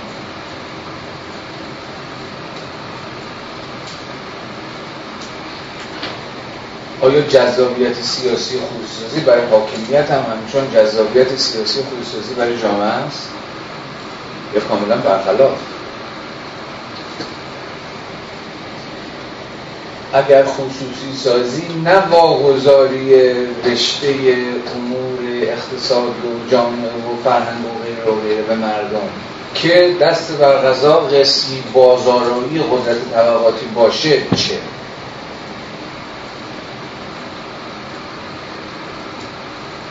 یعنی اگر لازم باشه که ما اصلا خصوصی سازی رو و پیامدهای سیاسیش رو متفاوت از دعاوی سریع خود ایدولوژی نولیبرالیسم بفهمیم چه اتفاقی خواهد افتاد. به زبان ساده تر خصوصی سازی میده برایش کار کنه؟ برای که از این دست دولت از این دستش بگیم و از این جیبش بگیم آیا چنین اتفاق افتاده آیا تجربه تاریخی پیش برد سیاست خصوصی سازی در ایران اینه یا جز این نشون می‌خواید نظرتون بگید. چه فکر می‌کنید؟ وقت ندید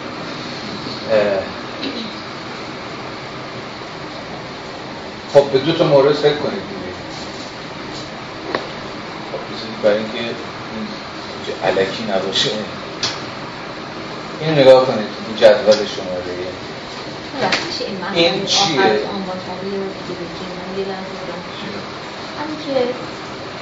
که الان میگم با همه همه شما هم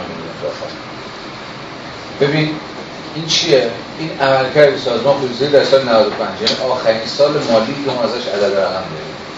خب تبیین ماهیت خریداران. ببینید سه تا بخش در واقع ما اون سه به سه بخش عمده خصوصی ها در ایران انجام میشه. خصوصی در واقع اینو چیه؟ خصوصی سهام شرکت هاست. حاکمیت این شرکت ها ولی همچنان در حاکمیت دولت. سهامش واگذار میشه.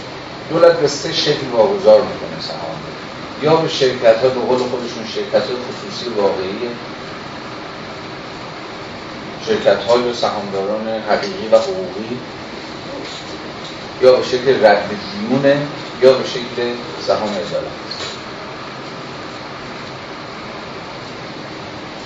می‌بینید اینجا بخش خصوصی سهام ادالت رد واقعی. خیلی جالبه که خود سازمان خصوصی سازی یه چیزی داره به بخش خصوصی واقعی و بخش خصوصی غیر واقعی بخش خصوصی غیر واقعی میشه چی اینه؟ نهادهای نظامی نهادهای عمومی غیر دولتی نهادهای انقلاب اسلامی. یعنی به تعبیر اگه بخوایم دقیق تر کنیم چهار بخش منتفع میشن از قبل خصوصی ها. بخش خصوصی واقعی بخش خصوصی غیر واقعی سهامداران سهام عدالت و نهادهای طلبکار از دولت که از قبل رد دیون صاحب اموال دولتی. از این آخر شروع بکنیم چون هر چهارتاش مهمه. مثلا برای فهم این آقا داستان خصوصی چیه رد دیون چیه؟ اسمش رو دیگه؟ خصوصی سازی و مسابقه رد دیون دولت.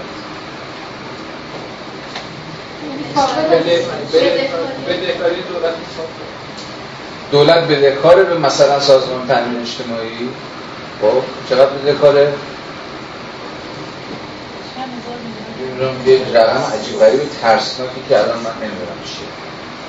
عددش مهم نیست. مثلا دولت می‌دونی الان خود دولت بدهکارترین نهاد اقتصادی در ایران. مثلا به همین تامین اجتماعی از قبل حق بیمه ها و حق بازنشستی که اون کیش وقت نپرداخته به شدت بدهکاری میاد به شکل رد دیون برخی از اموال خودش رو واگذار می‌کنه به این نهادهای دولتی یا نهادهای عمومی که بهشون بدهکاره چند درصد این چیز بوده؟ شما میگم. 25 درصد خصوصی سازی ها در ایران به شکل رد دیون انجام شده. پیامد سیاسی چیه؟ دقیقا همون ماجرای از این جیب به اون جیبه. یعنی خصوصی سازی اتفاق نیفتاد دولت به دکار بودی به بخشی از خودش مثلا تامین اجتماعی مثلا نهاد عمومی داده به نهاد چیز داده به تامین اجتماعی داده به فلان وزارت کنه داده به فلان خیلی عدد بزرگی 25 درصد. در سال 95 هم بوده؟ چنده من نگید بگید دیگه. نه 21 درصد. 95 پایینیش میشه. رد دیون. 44 درصد. اینو تو سایت خود چیز برید هست؟ خیلی گزارش خوبی داره. خود سایت سازمان خودسازی. حالا این تازه در صورتی که دولت همین سال گذشته تصویب کرد که دیگه خصوصی سازی ها به شکل رد دیون انجام نشه چون به واقع خصوصی سازی واقعی نیست. حالا قراره که از امسال به اصطلاح ماجرای واگذاری ها به شکل رد دیون حذف بشه. دست کم در ساعت قانونگذاری مصوبه خود هیئت وزیران هست. خود این گزارش هم اومده. خب این بسیار بسیار مورد مهمیه. یعنی خود رژیم خود این فقط میشه به نظر پایان نمی نوشت رژیم پیامدهای سیاسی خصوصی سازی به شکل رد دیون به کیا انجام شده؟ به کدوم نهادها؟ به کدوم بانک ها به کدوم مؤسسات مالی؟ به کدوم نیروی نظامی؟ به کدوم غیر غیر غیر این بسیار نکته مهمه دوم به بخش خصوصی واقعی. سال 92 رئیس جدید سازمان سازی اون عدد رقمه خیلی ترسناکه رو اعلام کردیم که تا سال 92 82 درصد خصوصی سازی ها در ایران به بخش خصوصی غیر واقعی انجام شد. یعنی این بخش. یعنی همون تز خصولتی. یا تز در واقع منتفع شدن نهادهای نظامی مثل سپاه و نیروی انتظامی و غیره و غیره از قبل پروژه واگذاری ها. یعنی که از برندگان پروژه خصوصی سازی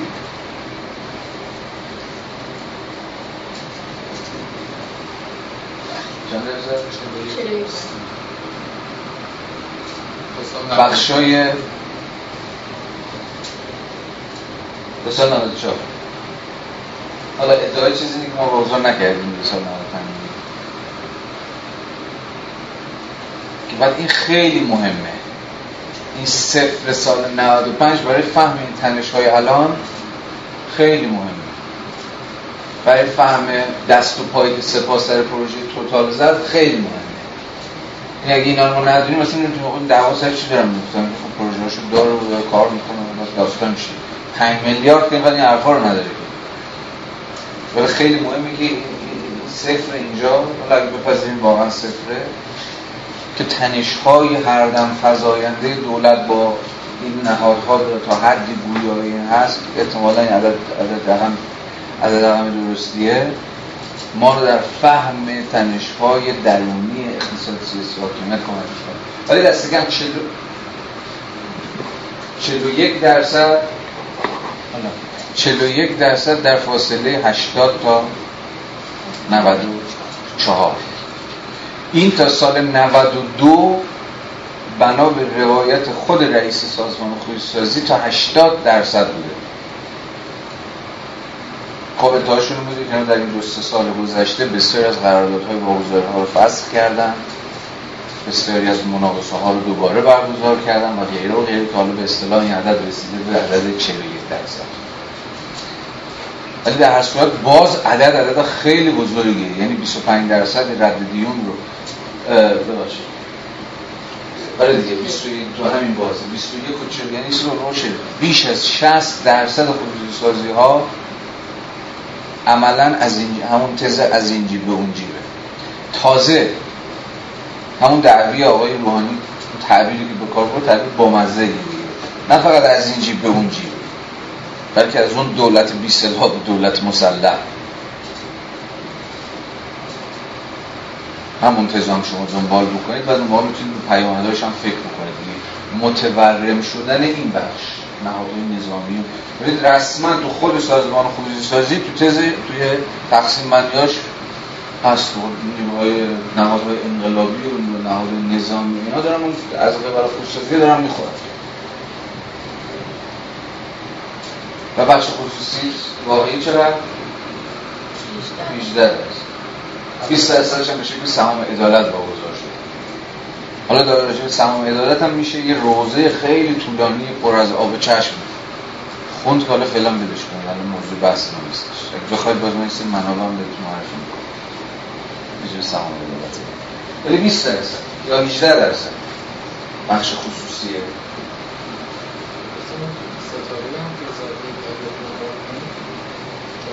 آره دیگه. اگه بحث کسب واگذاری تدریجی و ترجیحی چون خیلی به شکل یک باره واگذار نمیشه دیگه. تدریجی سهامش واگذار میشه. اگه ارزش افزوده شون ازش کسر بکنیم یعنی اگه به شکل تدریجی واگذار بشه ارزش افزوده این واگذاری ها میشه 13 درصد. 13 درصد میشه. یعنی بازازی هم پایین تر. حالا این ظرایفش خیلی الان برای ما مهم نیست عدد رقماش. مهم فرآیندها و سازوکارها برای ما حالا یه لحظه اینو تو گوش ذهنتون باشه می‌تونیم برگردیم به اون تزه که اول گفتیم. اگر خصوصی سازی در ایران در حکم بازارای قدرت طبقاتی باشه چه؟ یعنی نه تنها در ادامه یا در پیوند با تزه خصوصی بشه و فلان اینها دولت میره عقب و نمی‌دونم فضای آزادی فراهم میشه و دموکراسی گام به گام میاد و اول لیبرالیسم اقتصادی بعد لیبرالیسم سیاسی از این دریوری ها که شما خیلی راحت با یه بازارایی طبقاتی سر کار یعنی نخبگان سیاسی از قبل پروژه پروژه خصوصی سازی دارن جایگاه طبقاتی خودشون رو تثبیت می‌کنن. بذار بیشتر توضیح بدم. ببینید دولت در ایران این بار دولت منظور دقیقا گاورنمنته. و هر حال ما خوشمون بیاد یا خوشمون نیاد یه نهاد انتخاباتی حالا انتخابات شکل همین محدودی که داره هر سال برگزار هر چهار سال برگزار میشه. بین حواس بین چی میگم بین نیروهای خودی.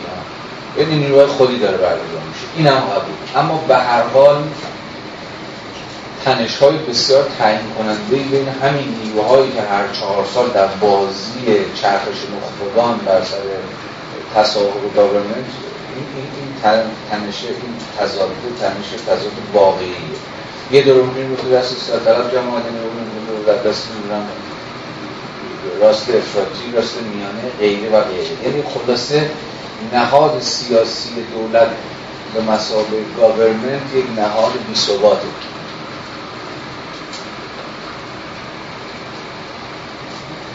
در هر دوره ای هر نیروی سیاسی که دولت رو دست بگیره می‌تونه متناسب با علایق سیاسی اقتصادی خودش از دولت و منابع دولتی استفاده بکنه. چگونه می شود به شکل مطمئن منابع دولت رو از دستش خارج کرد و به دست نیروهای سیاسی مطمئن واگذار کرد؟ دیگه دولت هر دولتی که باشه تکون با این یه دولت بیاد اون دولت بیاد.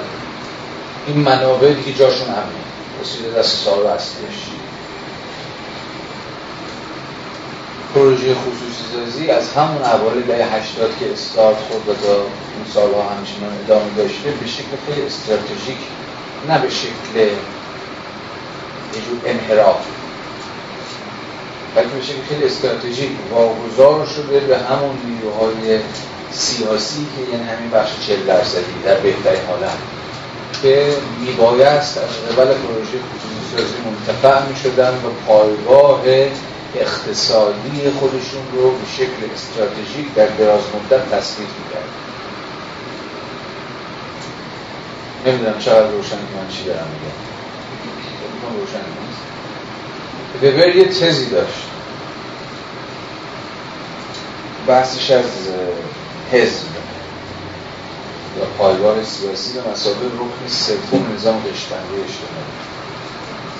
وبر تو نظام قشبندی اجتماعی سه تا لایه در نظر می‌گرفت دیگه. این قشبندی اجتماعی یا بر یا بر اساس مفهوم طبقه است این جایگاه اقتصادی که شما در مناسبات تولیدش حال می‌کنید. که خب به سنت مارکسی یا بر مبنای منزلت یا حیثیت یا بر مبنای پایگاه سیاسی شما حزب. اما در قابل حزب یه حرف دیگه هم می‌زد. گفت تنها احزاب سیاسی می‌تونن در دراز مدت باقی بمونن که همزمان موجود پایگاه اقتصادی هم باشه. یعنی حزب سیاسی خیلی خیلی سادهش کنیم حزب سیاسی که پول نداشته باشه در پروسه تاریخ هست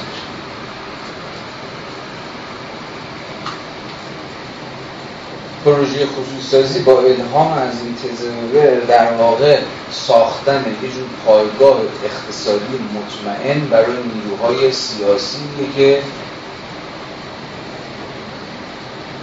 شرط تثبیتشون به زبان وبری برخورداریشون از یک جایگاه اقتصادی مطمئن حالا از قبل چی؟ دستیابی به منابع اقتصادی. از قبل همین پروژه واگذاری ها امروز سپاه از حیث هم سیاسی و هم اقتصادی خیلی تثبیت شده تر و جا ها محکمتره در نسبت با پیش 1380 یعنی پیش از اینکه تبدیل بشه به یه نهاد اقتصادی که از اول واگذاری ها کلی چیز میزی وسط بهش رسیده. وارد خیلی از پروژه ها شده خیلی صاحب بسیاری از سهام ها شده خیلی از بانک ها شده و غیره و غیره. بنابراین خصوصی سازی در ایران کاری که کرده از استراتژیک بوده که بازارایی کرده قدرت طبقاتی نیروهای مسلط شد نیروهای سیاسی مسلط شد به شکل کاملا حساب شده. و برای مسئله نیست که ای وای خصوصی انجام دادیم ولی بعد انجام دادیم اصلا قرار اصلا به شکل استراتژیک بنا بوده. واگذاری ها به همین شکل انجام به این معنی میشه وارد گفتگوی انتقادی خیلی جدی مدافعان خودسازی در ایران شد دیگه به امثال آقای خانمایی که می‌شناسی. ساده ترین گفتگوی انتقادی می‌تونیم باشه که چطور در نظام اقتصادی که رشته همه امور به زعم خود شما به دست یک دولت فاسد ناکارآمده باید ازش خواست که دست به خصوصی سازی بزنه. و انتظار نداشت که این دولت فاسد کار ناکارآمد در در پروسه واگذاری ها و خصوصی سازی ها فقط فاسد و ناکارآمد عمل نکنه جانان گرسون چی شد؟ یه بار دیگه در اون منافع اقتصادی دولت بیشتر گرفت خورده با اون بخش خصوصی واقعی صنعت حالا صحبت می‌کنیم شما توضیح بدید دیگه. مثلا این رد دیون چرا؟ این قانون که دیگه نمیدین به رد دیون چرا تصویب میشه یا این تعارضات با سپاه از کجا شروع شد حالا بعدا به ازدواجش بشینیم اونجا برسیم. یه بار دیگه جمله آخرم بگم. مدافعان خصوصی چی میگن؟ شما یک دولت فاسد ناکارآمد بدید به دست بخش خصوص کی باید خصوصی انجام بده؟ همین دولت فاسد ناکارآمد. چرا نباید باور کنیم که این دولت فاسد ناکارآمد؟ به شکل کاملا فاسدانه و ناکارآمدی خصوصی رو انجام میده. یعنی خوب یعنی تعبیر ساده تر نمی‌ذاره حق به حقدار برسه. نمی‌ذاره بخش خصوصی واقعی بیاد و ببره و business خودش کسب و کار خودش رو نکنه ایزن در خصوصی هم ناکارآمد عمل می‌کنه. فاسدانه عمل می‌کنه. با رانت و امتیاز و انحصار عمل می‌کنه. چرا نباید باور بکنه؟ اگه دولت غیر دموکراتیکه اگه اخه اگه پیفه اگه فلانه وقتی داره خصوصی سازی می‌کنه همچنان اخو پیفه دیگه. خیلی دیگه زبان سادش کنه. پس این اعت... این پیش پروژه خصوصی میباید مبتنی به جور اعتماد سیاسی به دولت باشه. اما بنا به تعریف به شکل پیشینی اعتماد سیاسی به دولت وجود نداشت. اصلا چون اعتماد سیاسی به دولت وجود نداشت بود که قرار بود خصوصی شکل بگیره. بنابراین از هر وری که بریم ایده خصوصی سازی که از اوایل در 80 خیلی جدی مطرح شد و نماینده های خیلی مشخصی هم داره در ایران. هنوز هم دارم دفعه حالا امروز مثلا فقط از این انتقاد می‌کنم که ای وای مثلا به بخش خصوصی غیر واقعی منتقل شد و غیر و غیره از اساس این دعویشون روی حواست. چون اصلا شما نمیباید آدم های باهوشی باشید آدم های خبره باشید آدم های مسلط به زد و بندهای داخل نظام سیاسی ایران باشید تا بفهمید که این نوع پروژه واگذاری ها اساسا نمی‌توانست بنا به موانع ساختاری و تاریخی به چیزی جز آنچه که امروز منجر شده منجر بشه. حالا بس یه لحظه کنیم فقط چند کلمه هم راجع به همین نکته که دوستون رو بحث بکنیم. این خب امروز چه است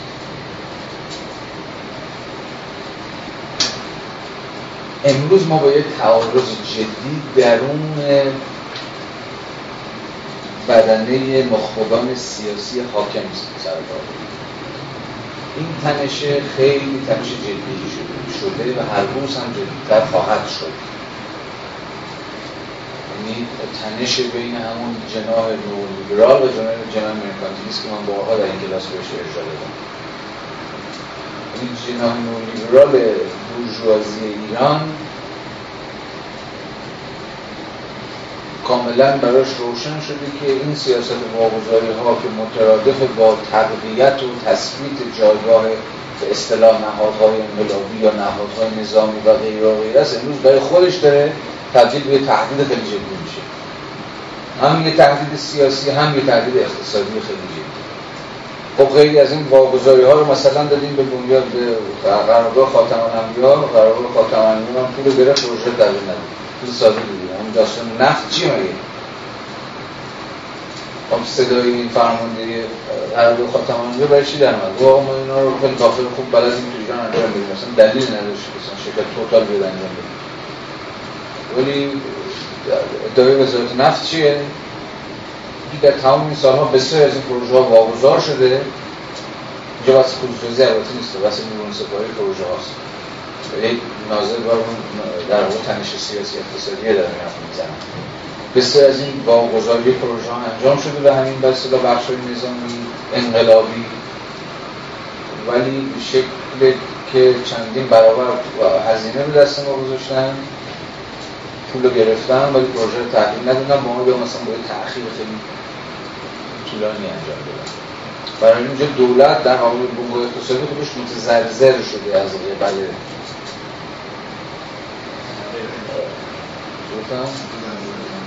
متزرزر متزرزر آقا شوخی نکنید. در آخری متضرر شد خودش از قبل اینکه قدرت بشن ضرر کرده.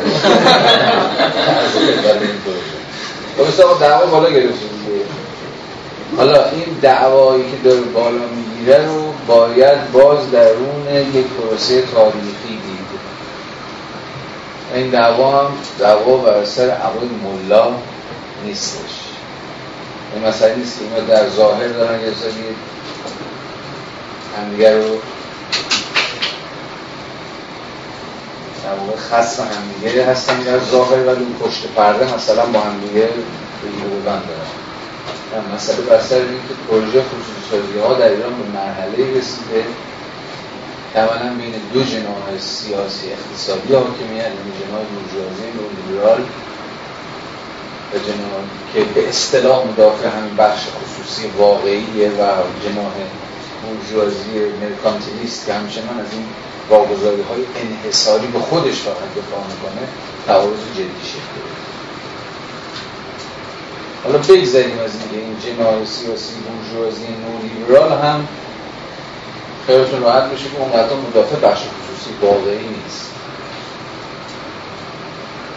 وقتی وزیر آقای نعمت زاده است. یعنی دولت این وزیر آقای نعمت زاده باشه نمی‌تونه بگه من مدافع بخش خصوصی واقعی هم. یا نصف گذراش تاجر و کاسب باشن بیرون از پروژه وزارتشون کل شرکت و رئیس این هیئت مدیره رئیس اون هیئت مدیره باشن. اگه بگه من مدافع بخش خصوصی واقعی هم تو چشش خاک بریزید زیر نظر این البته ما رو تا کجا عقب خواهد بود؟ تا فکر کردن به خود موجود فساد که اصلا باز موجود دیگه است این رتبه ایران از سال 2004 تا 2014 در پروژه فساد جهانی. این نهادی هست که هر سال رتبه بندی می‌کنه کشورها رو بر محور فساد Transparency International اسمش شد. سایتش هم هست رو بخواید من سایتش هم براتون میفرستم. همه چی روشنه دیگه. یعنی ما از فاصله 2004 تا 2014 یه چیزی قلوپش رو 50 پله در رتبه‌بندی جهانی اساس فساد عقب گرد کشید یعنی از 175 کشوری که در این رتبه‌بندی فساد در این در این نهاد Transparency International به اصطلاح ارزیابی شدن ما در رتبه 135 جهانی هستیم با رتبه 2004 اون که میشه چه سالی؟ میشه دوران اصلاحات دیگه می‌بینید چه فاصله تعیین کننده ای داره. اون رتبه 2009 اونالیه خوب قشنگ نه؟ بالا اقتصاد سیاسی فساد خیلی موضوع مهمیه به یعنی برای فهم واقعا نظام اقتصادی ایران با موضوع فساد رو بفهم چرا این فساد خیزی اقتصادی ایران رو از کجا میده چجوری بازی رو باید توضیحش کرد همه سوال های خیلی جدی که باید بهش کرد خب امیدوارم گپ دو ساعت انگی که با هم دیگه زدیم حداقل یه جرقه هایی صرفا تو ذهنتون زده باشه. می‌دونم که بحث رو خیلی نتونستم منسجم پیش ببرم این موضوع در حد. مرسی در همه تا روزهای بعد